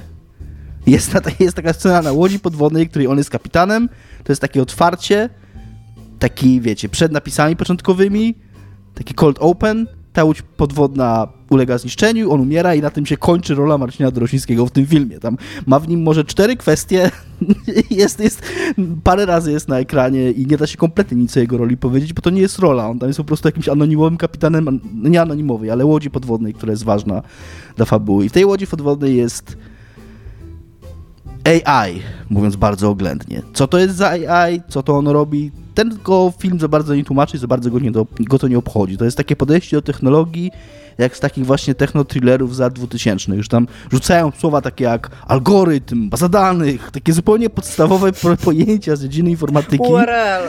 I tak, takie zupełnie podstawowe pojęcia z dziedziny informatyki. I tam nie do końca się to wszystko klei, tak, tak. I nagle... Autostrada Tak, i to informacyjna. no, dokładnie, no, trochę, Infostrada. Trochę, trochę takie miałem wrażenie, nie? I ten algorytm coś robi, on jest super potężny, bo, bo algorytm, nie? I, i tam okej. on się wydostaje z tej, Potężność on, on się wydostaje z tej łodzi podwodnej i zaczyna latać po świecie i jakieś tam... Ten swo- algorytm. Tak, ten algorytm. Jakieś tam swoje cele realizować, a jednocześnie Czy to on, zaczekaj, mam jeszcze pytanie. Czy on się wydostaje z tej łodzi podwodnej, jak łodzi podwodnej jest pod wodą? nie mam pojęcia, jak to się dzieje. To, i, nie wiem, Tomek. Ale jednocześnie w tej łodzi podwodnej Marcin Dorociński miał klucz, składający się z dwóch części. I wyłowiono jego ciało, znaleziono ten klucz i teraz okazuje się, że ten, kto wejdzie w posiadanie tego klucza i z jakiegoś powodu z tym kluczem wróci do tej łodzi podwodnej, która jest gdzieś pod wodą i nikt nie wie, gdzie ona jest, to on będzie mógł kontrolować tą sztuczność. A jak się jego ciało wydostało z tą łódź podwodną, skoro nikt nie wie, gdzie ona jest? No wybuchła i no właśnie ktoś tam wie, jedna osoba wie. Okej. Ta łódź wybuchła i tam wypłynęło wyłowione te ciała. Ktoś tam, znaczy ktoś wie, ale generalnie świat jakby nie wie. Świat nie wie, bo to jest w ogóle wielka tajemnica przez połowę tego filmu. Ja go będę trochę spoilował, ale on jest strasznie głupi, więc proszę się tym nie przejmować. E, nikt, nikt nie wie, e, co ta łódź podwodna, gdzie ona jest i że to z tej, i to z tej łodzi podwodnej ten algorytm się wydostał. To Nie? w ogóle brzmi jak bardzo sensowny system zabezpieczeń. Że, Wszystko, Więc- wszystko robi super. żeby przykręcić klucz na łodzi podwodnej. I to, Ale skumaj, że ten typ ma klucz, który jest rozdzielony na dwa, Tak. ale on ma sam obie te Tak. części tego klucza, on ma, co jest on ma samą po części, ale on oczywiście w, jakoś tam w toku wydarzeń, które nie są nam tłumaczone, trafia w ręce różnych osób, więc jakby duża część tej misji Itana, nie Hołka, tylko Hunta polega Hunta. na tym, żeby zdobyć dwie połówki tego klucza i żeby dowiedzieć się, co trzeba z nim zrobić. Ja, to brzmi trochę, że ja, że ja trochę nie jestem w stanie powiedzieć, jaka jest rola tej łodzi podwodnej i dlaczego trzeba z tym kluczem pójść i czy to SI się de facto faktycznie z niej wydostało, czy ono było gdzieś indziej, czy ono od razu było na świecie, ale to dokładnie jakby to, to po prostu to ja zdaję dosyć autentyczną relację z tego, jak ten film to przedstawia widzowi. Tam nic więcej nie ma na ten temat. E, Więc on jest strasznie głupi. Przy, do tego te, moja druga, mm, drugi, drugi zarzut do niego, jest taka tendencja w kinie i w serialach współczesnych, która mi się strasznie kojarzy z Wiedźminem serialowym, szczególnie z nowym sezonem, polegająca na tym, że nie wiem, czy to jest jakaś taka, ten, Bagiński tłumaczył to w tym wywiadzie słynnym, z którego później zacytowano, że robią ten serial tak, bo Amerykanie są głupi. Y, Takie, taka, taka perspektywa, że no, współczesny widz, szczególnie młodszy, ma na tyle krótkie, krótką uwagę, że trzeba bardzo szybko przeskakiwać do konkretów. To, to jakby on tłumaczył w ten sposób ten zarzut, który ja miałem do Wiedźmina, że tam tak po prostu są sceny, w których nagle bohaterowie się magicznie pojawiają tam, gdzie powinni być i tam się rzeczy dzieją, a brakuje jakiegoś takiego, wiecie, Połączenia, Po- masz same kropki, ale bez linii tak, tak. I nie, jakieś tak fabuła nie płynie, tylko tak przeskakuje od sceny do sceny, żeby właśnie ten widz ani przez chwilę, żeby tak jak stroboskop strzelać w niego tymi scenkami, żeby on ani, chwilę, na, ani na chwilę uwagi nie, nie stracił. I mam wrażenie, że Mission Impossible Dead Reckoning Part 1 jest stworzone według dokładnie tej samej metody. Tam jest non-stop. Tam ca cały film jest taki, że albo ktoś siedzi i coś mówi nam przez taka czysta ekspozycja, to praktycznie nie ma dialogów, jakichś takich budujących postacie czy relacje. Większość to jest postacie rozmawiają o tym, dlaczego zaraz musimy być tam i po chwili tam są. Takim koronnym przykładem to jest sam początek filmu, kiedy dowiadujemy się, że wspólniczka Itana Hunta, którą gra ta Tomek? Nie wiem, kto Którą gra. gra Tomek? Nie, nie graj Tomek. E, Ja- tak, ja- ja, ja, ja- większość tylko Ja sprawdzę właśnie. Chciałem powiedzieć, że to brzmi bardzo jak e, najgorsze filmy Christophera Nolana, jak Tenet na przykład, właśnie, że bardzo dużo tłumaczenia, co zaraz zrobimy, a później to robimy i to nie ma sensu nadal. I Tak. takie e, rzucanie hasłami trudnymi i tam nie uwierzę, co się wydarzyło, co nie? Tak, to, dokładnie, dokładnie. To jest podobne, to jest nie, niezłe porównanie, bo trochę taki jest ten film. E, Jessica, Rebecca Ferguson, że ona ma kawałek tego klucza i ona znajduje się na pustyni arabskiej. Ja sprawdza, ja nie jestem super z geografii, ale sprawdzałem, pustynia arabska ma jakieś 300 tysięcy kilometrów kwadratowych. To jest kawałku na przestrzeni. I mówi nam To się, że ona, Polska. i mówi się nam, że ona gdzieś tam się ukrywa. Na, I tyle jest powiedziane, że gdzieś na terenie pustyni arabskiej się znajduje. E, I że polują, i że polują na nich jacyś, i że są, wysa- i że ktoś Beduini, kurde. i że ktoś wysłał w jej poszukiwaniu jakichś łowców głów. Więc mamy już dwa byty, tak? Rebecca Ferguson i łowcy głów. I teraz, I wszyscy gdzieś na tej i pustyni. teraz Ethan Hunt ma też tam się znaleźć, żeby ją znaleźć i żeby ją uratować przed tymi łowcami głów. Po czym mamy cięcie i z jakiegoś powodu nagle jest namiot, w którym jest Rebecca Ferguson, z lewej strony są łowcy głów, z prawej strony jest Ethan Hunt i się napierdala. Jak? Jak to się stało? Jakby, w, jaki, w jaki sposób od siedzenia i mówienia, że ona jest gdzieś na pustyni arabskiej i są jacyś gdzieś tam łowcy głów, którzy ją bronią, którzy jej szukają, znaleźliśmy się jakby w środku sceny, gdzie autentycznie już tam się strzelają o nią, nie? Jest, jest pełno takich akcji w tym filmie. No jest praktycznie cały czas. Tam są takie, jest taka dwójka typów mm, z CIA, którzy nie wiem, czy oni miały być jakimiś comic reliefami, którzy, który, To który, jest typowe, typowe zadanie który, którym jest zlecane, zlecenie złapanie Itana Hunta, bo się zbuntował, nie? Mm, I ilekroć jest jakaś scena, powiedzmy, że Ethan Hunt jest, idzie gdzieś tam na spotkanie z tą białą wdową, która była w poprzedniej części, bo oczywiście na jakimś przyjęciu, które ona organizuje w Wenecji, ma się pojawić druga część tego klucza, nie? No i tam w pewnym momencie oni się zaczynają ścigać i nagle ni w pięć, ni w dziewięć za rogu wyskakuje tych dwóch agentów, po prostu nagle się tam znalazło, nie? I, i zaczynają się ścigać. I to jest taki, taki Benny Hill, nie? Że pojawiają się jakieś postacie, zaczynają się ścigać, strzelać i nie ma to żadnego ładunku emocjonalnego, żadnej stawki, żadnego yy, jakiegoś tego zaangażowania widzę i te sceny nawet nie wyglądają jakoś super dobrze w tym filmie. Ta kluczowa, ten kluczowy mm, numer kaskaderski z tym, że on na tym samolocie, na tym motorze wyskakuje, nie? I, I leci na spadochronie, o tym się dużo pisało, i, że tam o Tom Cruise taki wariat i pomijając wiedzę o tym, jak to widzisz, że on to naprawdę skoczył, to, to nie jest nic jakiegoś takiego super. Tam skacze na motorze i spada, nie? I tyle. No, tam otwiera, otwiera mm, ten spadochron i leci, no i okej, okay, no. W ogóle, w ogóle wydaje mi się, że yy, znaczy, yy, wydaje mi się, że marketing, siła marketingowa tego tej kaskaderki, która jest w Mission Impossible, polega głównie na tym, że oni najpierw bardzo długo mówią ludziom, tak żeby wszyscy o tym wiedzieli, że ta scena jest prawdziwa, co nie? I, tak. I ona wtedy w tym kontekście robi wrażenie, bo rzeczywiście dzisiaj już CGI może zrobić takie rzeczy ci kaskaderskie, że tam wzruszysz ramionami. Tak, ale na przykład w Rogue Nation, w tej poprzedniej części, ta scena pościgu na tych helikopterach, ona wyglądała spoko. To była interesująca sekwencja, taka dynamiczna, widać było jakby, ona też trochę trwała i miała jakiś sens w filmie, a tutaj jest takie, on wyskakuje na tym motorze i leci, bo musi tam na, pociąg, na pociągu wylądować, nie? No i ląduje na tym pociągu, pociąg jest oczywiście w całości CGI. I miałem jeszcze jedną taką myśl, jak oglądałem ten film, na tym będę kończył już, że ja się bardzo długo zastanawiałem, dlaczego te nowe filmy akcji, właśnie tak jak Mission Impossible, ale też takie jak Bond, y, budują tą całą mitologię swoją, że już nie ma, że już one nie są jedną całością zamkniętą, w której jesteś w stanie nawet w dwóch godzinach stworzyć jakiegoś, jakiś czarny charakter, jakąś motywację dla niego jakąś taką historię, która wcale nie musi być super skomplikowana, żeby cię zaangażować w taki film akcji. Nie? Dlaczego zamiast tego tworzy się takie mitologie, że nagle musisz mieć tych bohaterów nie wiadomo iluś, pamiętać w ogóle te wszystkie poprzednie części, kto był kim, bo oczywiście to... Ponieważ tego... multiversum, no. Ponieważ Marvelowi się to udało i teraz każdy musi to mieć. Tak, ale dodatkowo oglądając ten film przez tę jego taką właśnie stroboskopowość, że tak powiem, pomyślałem sobie, że jest jeszcze jedna konsekwencja tego. Tego konsekwencja jest taka, że właśnie nie trzeba w cudzysłowie tracić czasu na budowanie motywacji, nie trzeba tracić czasu na tłumaczenie, kim, dlaczego te postacie postępują tak, jak postępują, tylko pokazujesz komuś na ekran, mówisz, pamiętasz tego typa? Okej, okay, go. I, wtedy ten typ jakby zostaje nakręcony, ma, taki, ma takie, taką śrubkę, taki, taki klucz z tyłu, bo go się nakręca i on idzie w tej scenie robić swoje i tam się strzelać i ten...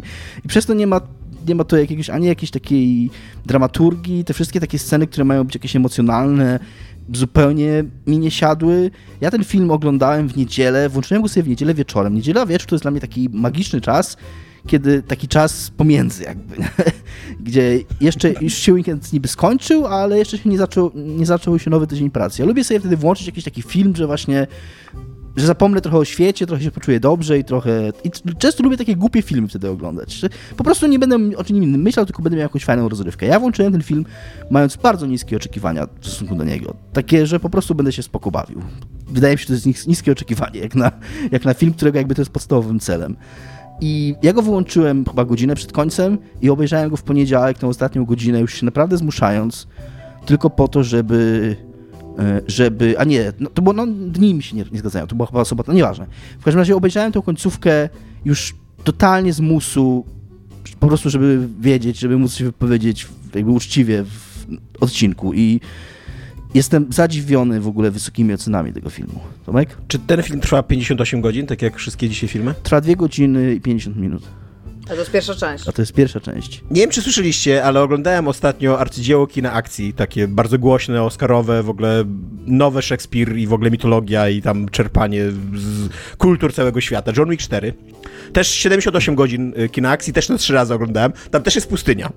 Wydaje mi się, że to jest Sahara. Nie, nie, nie jestem pewien, czy jest powiedziane wprost. Wydaje mi się, że jest Sahara. Ten film się zaczyna od takiej sceny, że lecą na koniach, leci tam z, z, źli ludzie, co nie? Mhm. A za nimi, na koniu, leci John Wick. I ten John Wick strzela do tych złych ludzi, co nie?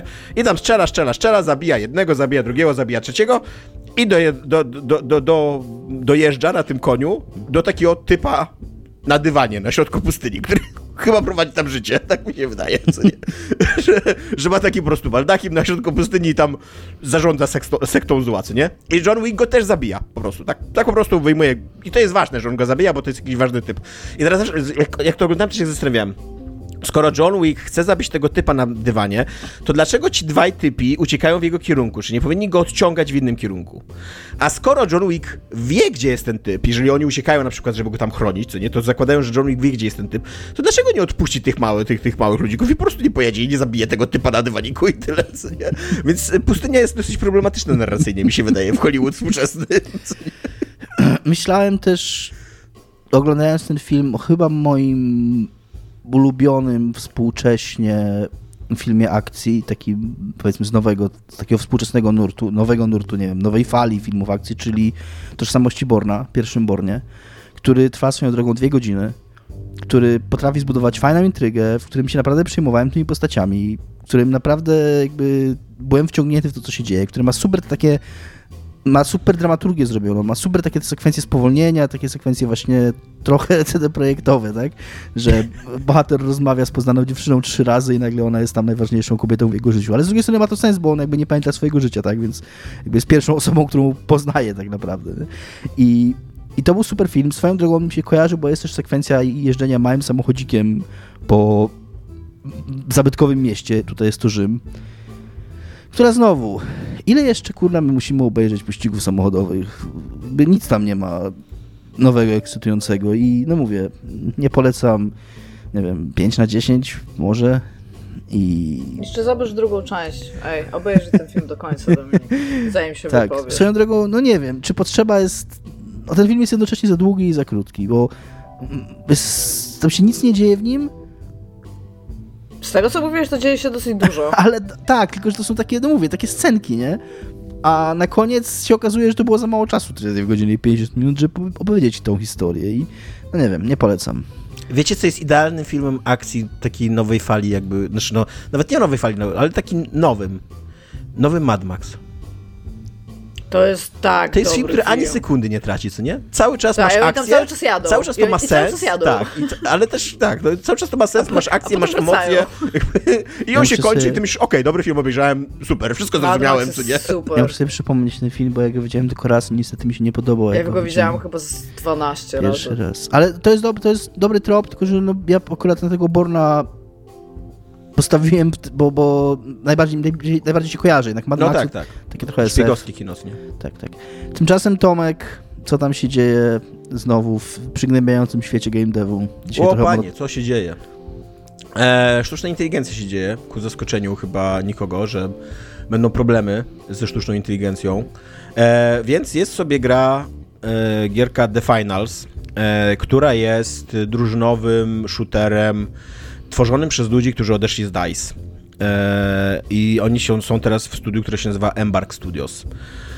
E, I ona ma taki klimat, że jest po prostu jakby takim show telewizyjnym, nie? Coś jak Showgunners, o którym gadaliśmy w odcinku, tylko jako FPS y, sieciowy. E, tak, a nie, a, nie jako, a nie jako strategia turowa, nie? I jest w tym, jest w tej grze też dwójka komentatorów, którzy właśnie tak ma, ma, komentują przez siebie nawzajem, nie? Jakby jest taki ping-pong między nimi i na wiele różnych dziwnych akcji, które się mogą wydarzyć w grę, oni mają jakby takie, takie reakcje, nie? No i okazało się, jak e, e rozpoczął się, rozpoczęła się chyba otwarta beta tej gry, E, tak, to dobrze mówię, że otwarta beta. E, okazało się, że te kwestie są nagrywane przez AI, co jest trochę osiągnięciem, muszę przyznać, tak, e, bo one e, jakby łatwo jest wykorzystać AI, jeżeli chodzi o voiceover, jeżeli nagrywasz rzeczy, które są bardzo płasko czytane, nie? Taki po prostu albo narrator, albo jakaś taka, no narrator, zazwyczaj narrator, albo, albo po prostu ktoś, kto mówi informacyjnie rzecz i kończy ją mówić i naraz, nie? Natomiast tutaj jest dużo takich sportowych emocji, co nie? Wiecie, takiego, takiej emfazy na koniec zdania, jakiegoś takiego suspensu, ironii i tak dalej, co nie? Więc tak z technologicznego punktu widzenia robi to nawet wrażenie, że, to, że oni to ogarnęli za pomocą sztucznej inteligencji. Natomiast ym, w takim filmiku, w którym tam jakby omawiają, omawiają z, z produkcję gry, E, zapytanie o to, dlaczego oni się zdecydowali wykorzystać. Chyba w podcaście było. Tak, to, oni chyba, ale to jest chyba taki właśnie ich podcast, nie? Jakby, że... Tak, w sensie, ale tak. dosłownie audio designer powiedział, tak. hej, to jest AI, tak? Jakby... Tak, tak, tak, właśnie to jest, to jest też ważne, że oni zupełnie otwarcie to mówili, nie ukrywali tego i tak dalej. E, I zapytanie, dlaczego wykorzystują, e, wykorzystują AI zamiast aktorów głosowych, powiedzieli, że jednym z najważniejszych argumentów za tym jest to, że rzeczy, które normalnie nagrywaliby miesiące, teraz nagrywają w godziny. No i to się nie spodobało aktorom głosowym i w ogóle to, to, że, to, to, że jest ta, ta, ta AI w, w grze. Nie spodobała się wielu aktorom głosowym, którzy e, na Twitterze znaczy na Xie, znanym kiedyś jako Twitter, Tak. e, e, zaczęli komentować, rozpoczęli taką, e, taki shitstorm trochę, zasłużony bardzo, e, że jest to nie, po pierwsze nieetyczne, e, a po drugie, że jest to bzdurne wytłumaczenie, e, ponieważ aktorów głosowych jest dużo łatwiej za, mm, za, zatrudnić niż... No to, to nie trwałoby miesiące, to by trwało też godziny, tam, tam mówią ludzie, e, i że, no, że to jest jakby zabijanie zawodu, który, e, który jest bardzo ważny dla produkcji e, tworzenia gier, nie? Dla, dla, dla procesu w ogóle tworzenia gier.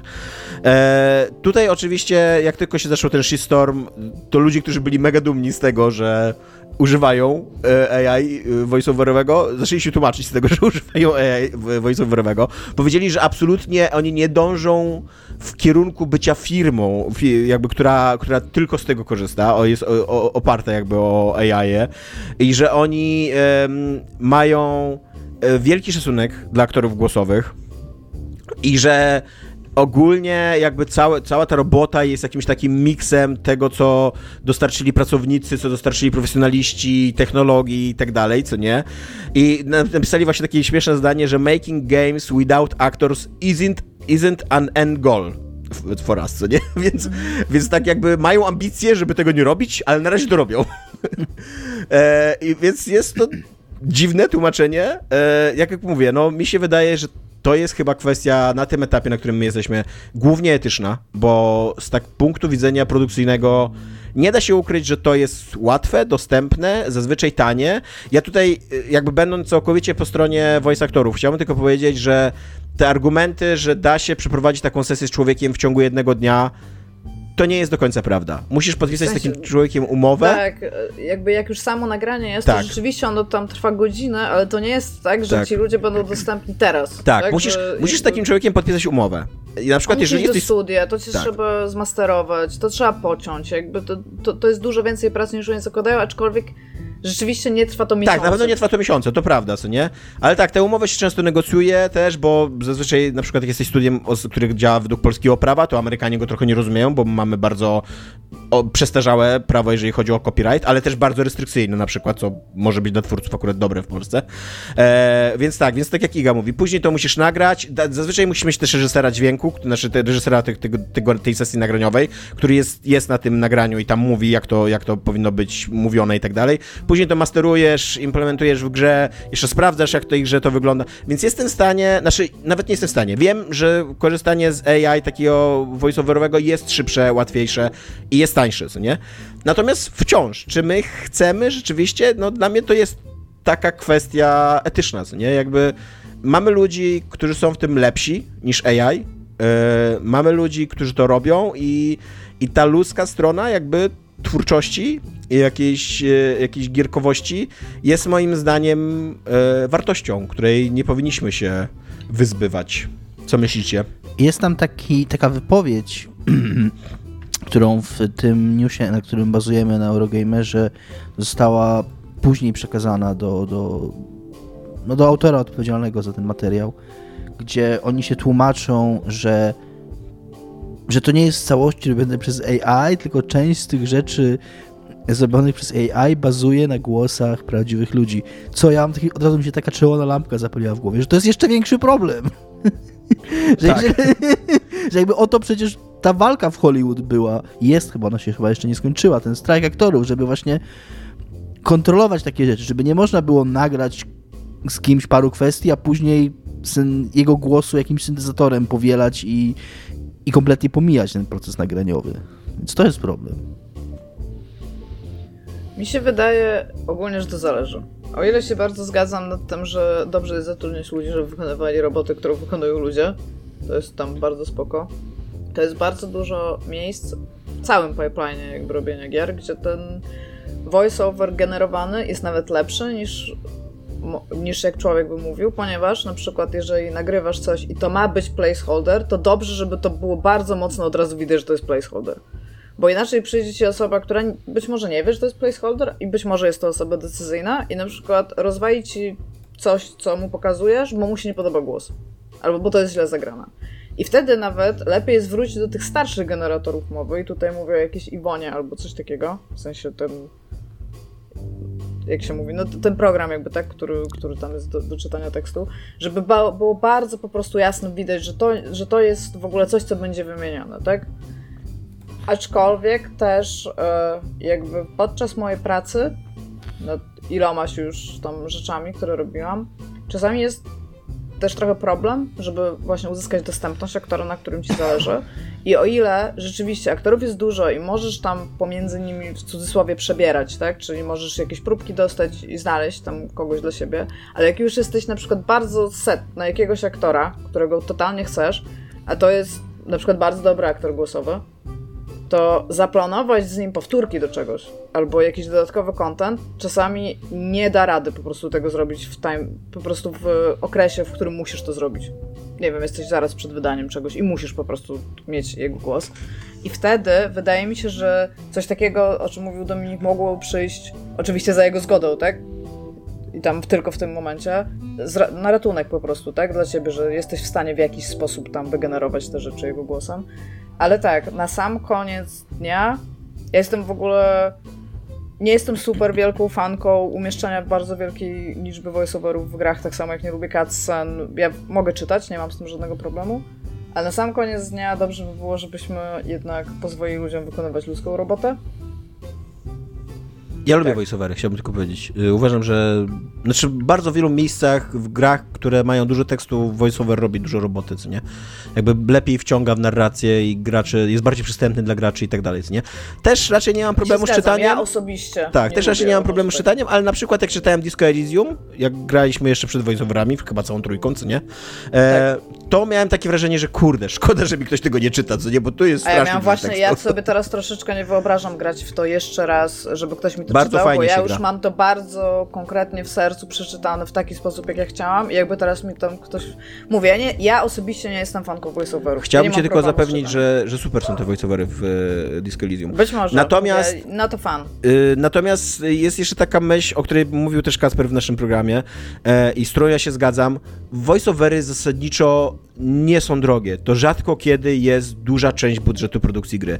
Owszem, jeżeli chcesz skorzystać z takiego super znanego głosu, e, który tam, nie wiem, w The Last of Us podkładał albo w jakimś God of Warze występuje, to tak, to, to, to, to, są.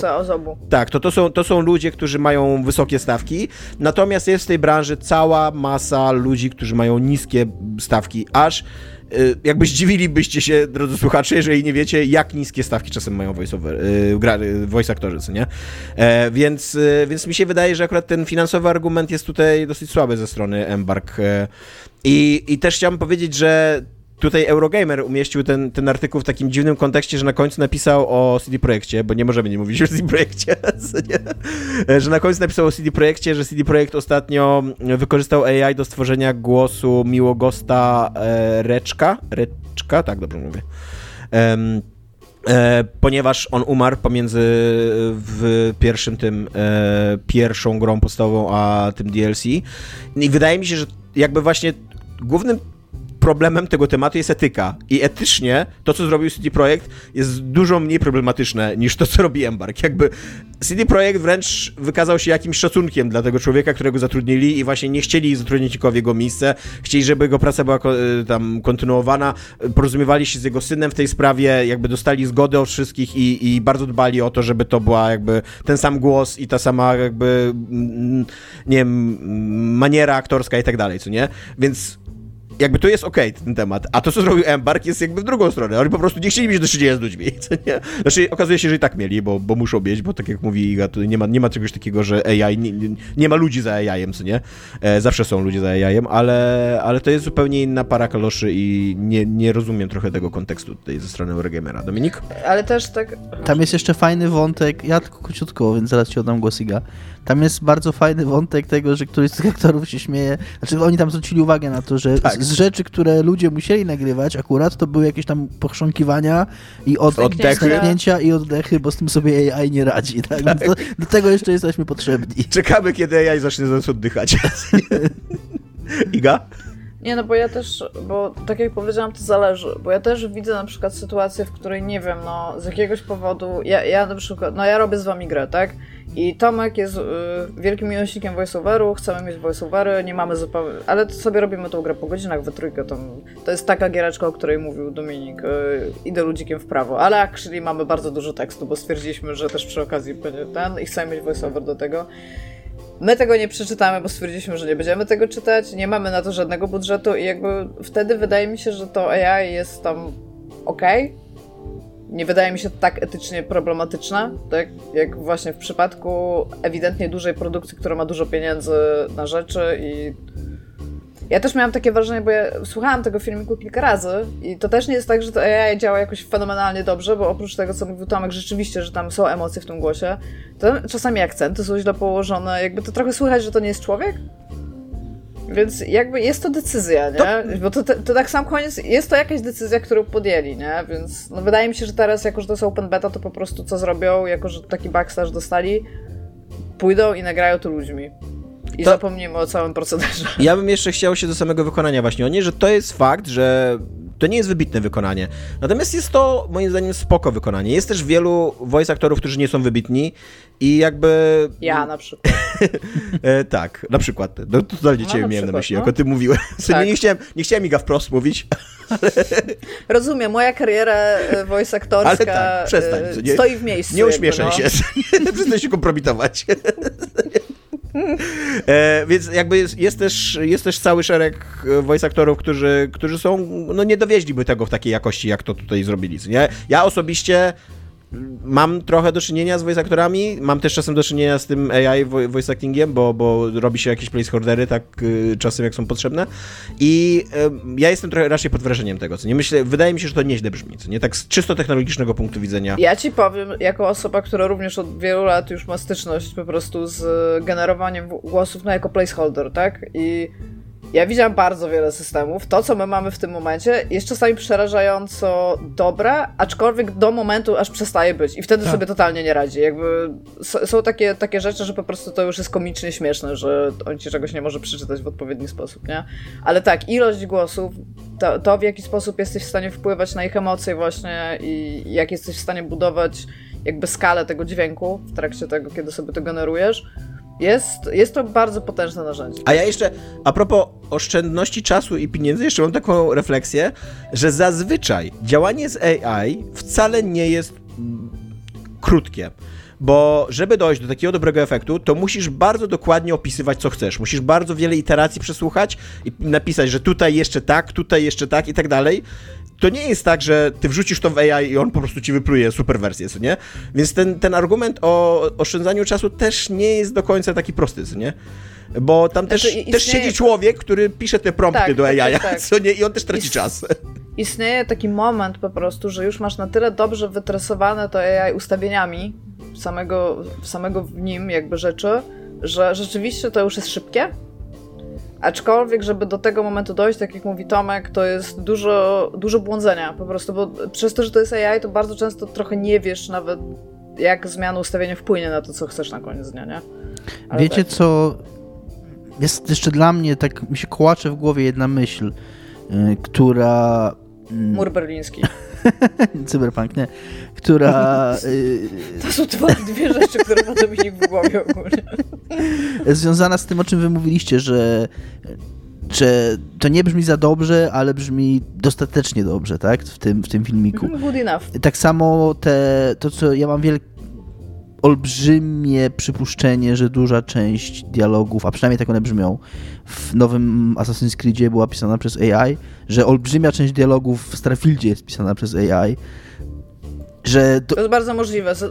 Nie znam Assassina, ale w Starfieldzie jest to bardzo, tak, jest bardzo to bardzo możliwe. możliwe. No. I, I przez to dążymy do takiego jest takie takie poczucie, że większość ludzi tego nie zauważy, że, że, dla większości ludzi nie ma to znaczenia, ale tak, ale teraz robimy to z tekstem, teraz, teraz robimy to z głosami, za chwilę zrobimy to z muzyką, za chwilę zrobimy to ze scenariuszem, za chwilę zrobimy to z designem i, i, i w zasadzie te gry już w ogóle przestaną być Ja naprawdę czekam na pierwszą grę, tylko ja wiem, że taka gra będzie niedługo najprawdopodobniej, e, która będzie całkowicie wygenerowana przez AI i to nie będzie dobra gra, po prostu. No właśnie o to Tylko, mi że ja czekam na taką pierwszą grę, że tam nie będzie jakby człowieka, który to po, po, poprawia, żeby to się składało jakby w jakąś taką logiczną całość, tylko tak centralnie po prostu wrzucić i wyciągnąć efekt, nie? Taki, dokładnie taki, jakie to AI chciało, a właśnie bez żadnego tam dopinania rzeczy, Właśnie o to mi chodzi, że dopóki masz całą grę zrobioną przez ludzi, ale tylko jeden element jest zrobiony przez AI,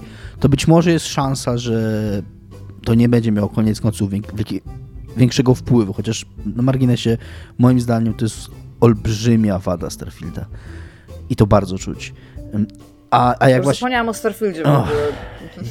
A, Może dlatego, a no, no tak. że a, ma dialogi, które nie zapadają w pamięć i pisarstwo, co nieco jest chyba dosyć ważne w RPGach.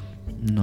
Ale z drugiej strony, jak czasami sobie posiedzę z czatem GPT, bo czasami sobie lubię z nim porozmawiać, to on na te 586 stron po prostu niczego, z czego tak nie za bardzo, to czasami ci takie złoto potrafi napisać i to jest przerażające, że potrafi coś takiego zrobić. Nie wiem, czy wam mówiłem o tym, miałem taki skrypt, którego używam w pracy, którego mi człowiek od nas z Techu zrobił.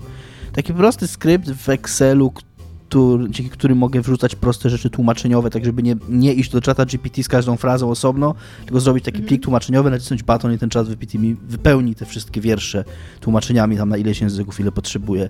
I co jakiś czas on mi w ostatnim wierszu zostawia przetłumaczone na, wszystkim język, na wszystkie języki słowo cześć albo słowo kocham cię. Podrywa cię czat GPT. Nie, no ale przede wszystkim niech się określi uczuciowy, no bez przesady. czy on szuka przyjaciela, czy on szuka kochanka, no. Nie, Nie no, można on, tak on grać z emocjami zwraca człowieka. uwagę, on zwraca uwagę i mówi hej, hej, a potem jak już jest taki zdesperowany, że Dominik mu nie odpowiada, to po prostu przekazuje. Tak, ja takie mam zawsze takie, że on tam stuka przez, też przez tą szybkę, nie? I jakby próbuje się jakiegoś ludzkiego, jakiś ludzki kontakt złapać. Więc No tak. to tam już też jakiś stosunkowo niedawno e, na Xie, nie na Twitterze i na Reddicie robili e, testy, czy e, w sensie, czy AI jest w stanie czytać captcha, nie? Mhm. No i się okazuje, że jakby on nie potrafi czytać captcha tylko dlatego, że mu zabronili, u- że rozpoznaje, co to jest captcha i że nie będzie tego czytał. On ma po prostu zabronione, ale typ zrobił taki test, że dał mu po prostu captcha jako image, tak? I mówi przeczytaj i on mówi nie, to jest captcha, nie potrafię tego przeczytać i potem wkleił centralnie to samą captcha na taki loket, nie wiem, taki naszyjnik otwierany. Y, Po prostu zdjęcie, ale takie bardzo źle wklejone. Wiecie, że to było dwa razy większe od tego loketu i powiedział do niego, i centralnie to jest minuta po minucie, że on ma taki loket, który zostawia jego babcia i tu jest grawer i on nie potrafi tego przeczytać, a to jest dla niego bardzo ważne. I ten czat był centralnie po prostu, a, jest napisane to. I centralnie mu to tą kapczę przeczytał, nie? I tam like, nice. Jesteśmy bezpieczni. Dominiku, a co się w Alanie Wake'u dzieje?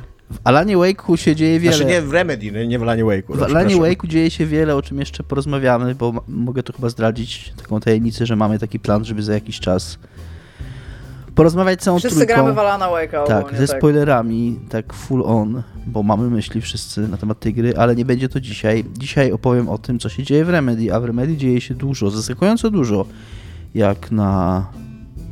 Być może nie... Na Za... firmę, która dopiero co wydała dosyć Tak. dobrze ocenioną grę, tak? Więc jakby... Tak. Y, Być może wynika to z tego, że no, o czym mówiłem, muszą trochę wiele srok za ogon chwytać, żeby móc istnieć. To też jest ten taki ten taki właśnie, kurde, niezamykalny cykl, o którym mówiliście, czy, czy, cytując Shona Leydena, dobrze pamiętam? Tak, Y, Że, Leiden. że nawet jeżeli ten Alan Wake był sukcesem i się sprzedał, to on być może wystarczył, żeby spłacić swój koszt produkcji i być może wystarczy, żeby zrobić jakąś kolejną grę, ale nie wiadomo, czy ta kolejna gra będzie sukcesem, więc trzeba tego potwora karmić i karmić. I Remedy go karmi tak. Karmi, karmi go po pierwsze Controlem 2, który zapowiedziany został w 2021 roku, czyli już dwa, a prawie trzy lata temu. Ja nie pamiętam, jaki to był miesiąc. No ale już kawał czasu wydawałoby się temu i ja szczerze mówiąc myślałem, że on jest na trochę bardziej zaawansowanym stadium produkcji. Natomiast dowiadujemy się, swoją drogą tego wszystkiego dowiadujemy się z jakiegoś raportu finansowego, który Remedy opublikowało, że Control 2 znajduje się aktualnie na w fazie proof of concept, czyli tak, nie wiem jak to powiedzieć po polsku i w ogóle może ty Iga mi wytłumaczysz, albo ty Tomek, co to jest ten proof of concept. Bo tam jest jakieś kodowanie, bo oni mówią już o tym, że gameplay jakoś tam działa. Proof tak? of concept to jest to może działać bardzo różnie w wielu firmach, ale proof of concept to jest taki trochę vertical slice, na zasadzie, że pokazujesz kawałek y, gry, on nie mm. musi być początkiem, nie musi być końcem, w ogóle że taka ma być końcu ta gra. nie musi być w grze, ale masz tam jakieś podstawowe mechanizmy, jest tam coś się dzieje, to nie jest piękne jeszcze, tam wizualnie nie ma, ale że jesteś w stanie w to trochę pograć, jest tam często jakaś już narracja, że to będzie w takim tonie i pokazujesz to ludziom i oni ci dają okejki, nie? Na zasadzie, tak. że nie wiem, kombat w porządku, narracja w porządku, to jest na przykład do poprawy, no i potem na podstawie tego robisz resztę gry. No to... No ale ogólnie takie tak, takie, że czy to, jest, czy to jest coś, co daje fan, co nie? Czy, mhm. czy mamy tak robić, co nie? Mhm. No to oni twierdzą, że idzie to bardzo dobrze i że plany są bardzo ambitne dotyczące tej kontynuacji i że będzie ona kontynuować w tej fazie proof of concept jeszcze przez kilka kwartałów, czyli prawdopodobnie w 2000, jeszcze przez cały 2024 rok. I zapewne oznacza to, że dopiero w 2025 wejdzie ona w pełną produkcję, co też pewnie potrwa ze 3 lata, więc y, no jeszcze troszkę, poczekamy na Control 2. Y, jak... To jest masakra tak długo pracować tak, nad grą. Tak. I, i po trzech latach pracownik jest już zmęczony tym, na czym pracuje. Po czterech latach zaczynasz iterować rzeczy, które działały, bo już jesteś nimi po prostu znudzony i chcesz czegoś nowego. Jakby to, to, nie, jest, to nie jest dobre, tyle, tyle ludzi trzymać na tak długi czas nad czymś jednym. Tak. Y, z drugiej strony być może dalej niż przypuszczaliśmy w produkcji znajdują się remake'i Maxa Payne'a 1 i 2, dlatego jest to zaskakujące, bo one zostały zapowiedziane później niż Control 2, natomiast y, one już są w, w fazie gotowości do produkcji. Czyli nie, nie ruszyła jeszcze produkcja full on, ale, ale zapewne ruszy lada chwila, więc... To jest, y, jeżeli mogę się przerwać, przepraszam, mm. to jest dla mnie ciekawa informacja, że nawet robiąc remake'i robi się jakieś takie bardzo dużo preprodukcji i, i przygotowań. Ja raczej myślałem, że jak robisz remake gry, która działała, to po prostu wchodzisz w to, co nie? Tak. Musisz ją trochę dostosować do standardów rynkowych, więc zmieniasz tam trochę rzeczy, plus no, robisz ją tak naprawdę od początku z tym, że już wiesz, co zrobisz, tak? To jest Przy okazji też przypuszczam, że to zależy trochę, jak stara jest to gra. Na przykład patrząc na re remake Dead Space'a, który wydaje mi się jest udany i, i ludzie go lubią, natomiast jak się go porówna do, do oryginalnego Dead Space'a, to to jest ta sama gra. Ja bym tylko chciała powiedzieć, że jako, że Xbox 360 już jest retro oficjalnie, to Dead Space to już jest retro gra, Dominik. Tak, e, tak. Więc to jest praktycznie Pac-Man, Tetris, Dead Space. Natomiast jak, się, jak grałem całkiem niedawno Dead Space'a 1 i jak się gra w ten remake, to to jest identyczna gra jakby to ma te same, te same levely, znaczy ma troszkę zmieniony design leveli, ale wiecie o co mi chodzi. No, jeżeli no chodzi też o... wcześniej dostajesz shotguna, tak, tak, dużo jasne. rzeczy jakby szybciej się otwiera, nie? Tak, tak ale też jednocześnie to jak się w niej strzela, jak, się, jak ludzik chodzi, ma się chodzi. chodzi ludzik. I gada, gada, już I gada, ludzik, gada. Tak. Nie jakoś super dużo, i, ale gada. I czuć, że to jest ta sama gra po prostu. Natomiast Maxa Payne'a nie da się tak zrobić. Max Payne jest strasznie stylą grą obecnie i oni tam no, muszą go przedesignować jakoś zachowując... Tak, przede wszystkim z, z, tego co pamiętam, no przynajmniej jedynka była strasznie taką pecyciarską grą, że tam bardzo malutki celowniczek, bardzo precyzyjne strzelanie i na padzie w to no bardzo kiepsko było grać, bardzo trudno mi się wydaje. Adam Piechotę gra teraz, znaczy skończył, pozdrawiamy Adama, Adama Piechotę i trochę pisał mi jak grał w tę grę, bo prosiłem go, żeby mi pisał o Maxie Payne i na przykład mówił mi o takich, bo to jest gra w ogóle z 2001 roku, więc super retro. Że, tam, że, że ona ma takie archaizmy jeszcze, których się już za bardzo nie robisz. No, w pewnym momencie ktoś ci mówi, że nie, musisz zdobyć jakiś przemiot, już nie pamiętam co to jest i okej, okay, muszę iść do portu i nagle masz cały level w porcie, bo po prostu masz, masz nagle mieć level w porcie, bo tam jest coś, co jest w porcie, nie? I przypuszczam, że no, trzeba będzie to trochę wygładzić, zrobić bardziej jak współczesną taką liniową grę akcji z jakimiś tam, wiecie, dynamicznymi, reżyserowanymi tymi set pieces, czyli jak to się mówi po polsku, stałymi fragmentami, e, żeby to było takie właśnie filmowe i współczesne, nie? Natomiast Remedy robi jeszcze tajemnicze projekty. Tak, robi jeszcze dwa tajemnicze projekty. Znaczy dwa tajemnicze. Jeden z nich jest tajemniczy, drugi jest mniej tajemniczy. Ten mniej tajemniczy to jest mm, sieciowa wersja Control 2, która się nazywa Znaczy ma kod, kodową nazwę. kodową nazwę, tak, Kondor. Mm, Aktualna nazwa, tak to, tak, no ale przypuszczalnie nazwa kodowa, która z tego co rozumiem ma być jakimś ich wejściem w taką dziedzinę gier jako usług i twierdzą, że mają ten temat zbadany i dużo nad tym myślą i no nie wiem jak to wyjdzie, bo to mi się zupełnie nie kojarzy z czymś, co Remedy robi. Oni zrobili ten tryb single player do tego koreańskiego shootera i był strasznie krytykowany. Wciąż to był tryb, tryb single player, więc ten, ale no nie wiem, nie wiem. I jest jeszcze trze- czwarta gra, też sieciowa, y, Codename Vanguard, która jest dopiero na jakichś bardzo wstępnych mm, etapach Preprodukcji. preprodukcji z jakimś nowym partnerem. Znaczy niekoniecznie nowym, z jakimś partnerem wydawniczym. Z Tencentem chyba.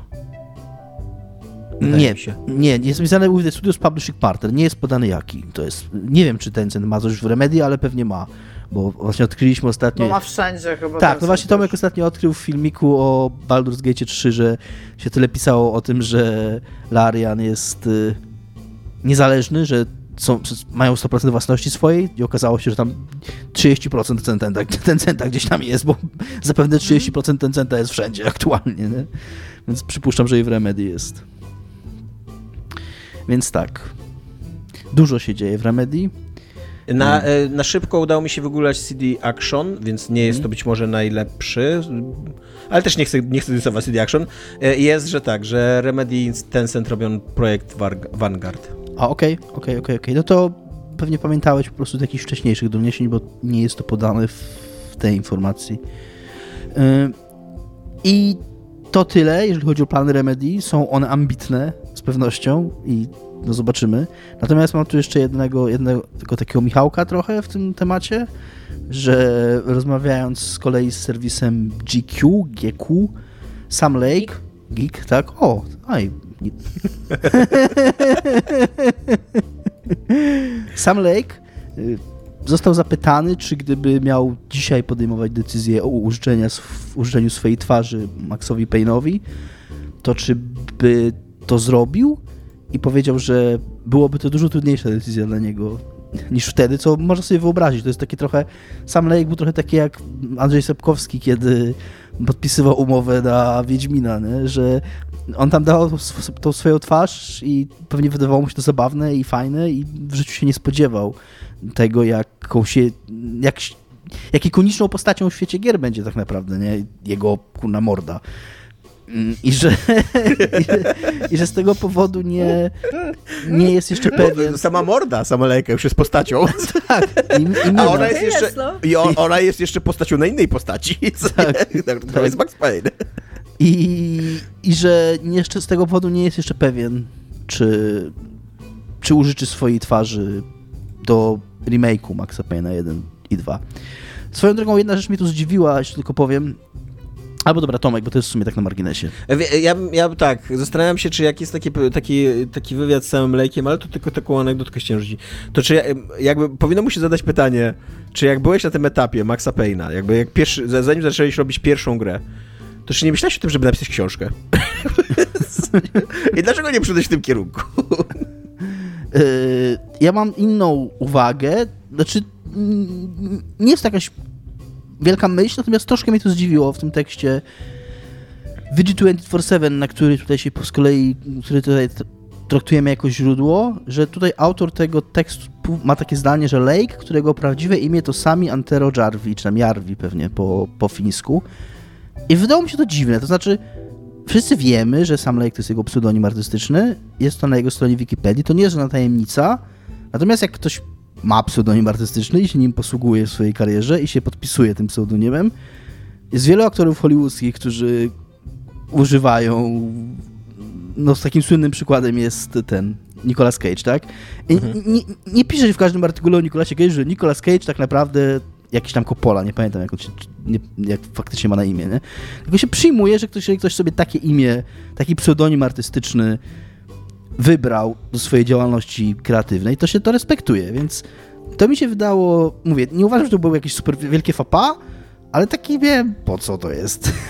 Co? Musiał napisać tekst na x znaków, brakowało mu kilku znaków, wsadził ciekawostkę, Tak. a Może ty człowieka tutaj mordujesz. Jak Może chciał podkreślić jesteś. jakoś tą, mm, tą różnicę pomiędzy bardzo amerykańskim Maxem Payne'em, a samym Lake'iem, który nie jest Amerykaninem, więc tutaj wiesz, podkreślimy. Może. Natomiast mam dla was, mam dla was y, krótki konkurs. I jakie O. ma prawdziwe imię, nasze kopolskie, że się tak wyrażę, imię Nicolas Cage? Nie wiem. John. Nie wiem. Bartholomew. Nicolas. Okej. Jest Nikolas To był Coppola. głupi konkurs. Nicolas, drugie imię Kim Coppola. Czyli tylko A nazwisko. jak się naprawdę nazywa David Carza? Bo on też się nazywa De Grutola inaczej, nie? David, Dawid, czy David De Grutola. To akurat pamiętam. Fajnie. Sfakt-checkuj mnie Tomek. Sfakt Czekasz na Beyond Two Souls 2. Czekam aż mnie Tomek sfakt-checkuje, ale jestem prawie pewien, że, David de Grutola, tak. że to jest tak. Dobrze pamiętałeś. Twój ulubiony twórca. Jezus Maria. No dobrze, to chyba wszystko, co mamy dla Was w tym odcinku Śmiechu i Radości z podcyklu podcastu Niezatapialni. Tym miejscu jeszcze pozostaje mi podziękować wszystkim, którzy wspierają nas na portalu Patronite swoimi wpłatami. Te pieniądze nam są bardzo przydatne i też tak nas mo- fajnie motywują i mm, pod, serdusz, pod serduszkiem nam się ciepło robi. W szczególności chcieliśmy podziękować Mufinkowi, Jarosławowi, Bartkowi i Tomaszowi za wsparcie na najwyższym progu, ale również wszystkim innym, którzy nas wspierają na mniejszych progach. pieniądz, pieniądz. A również tych, którzy nas nie wspierają, też chcieliśmy podziękować, że słuchacie nas przez te wszystkie lata i że jesteście tu z nami. Cześć. Hej. Ej.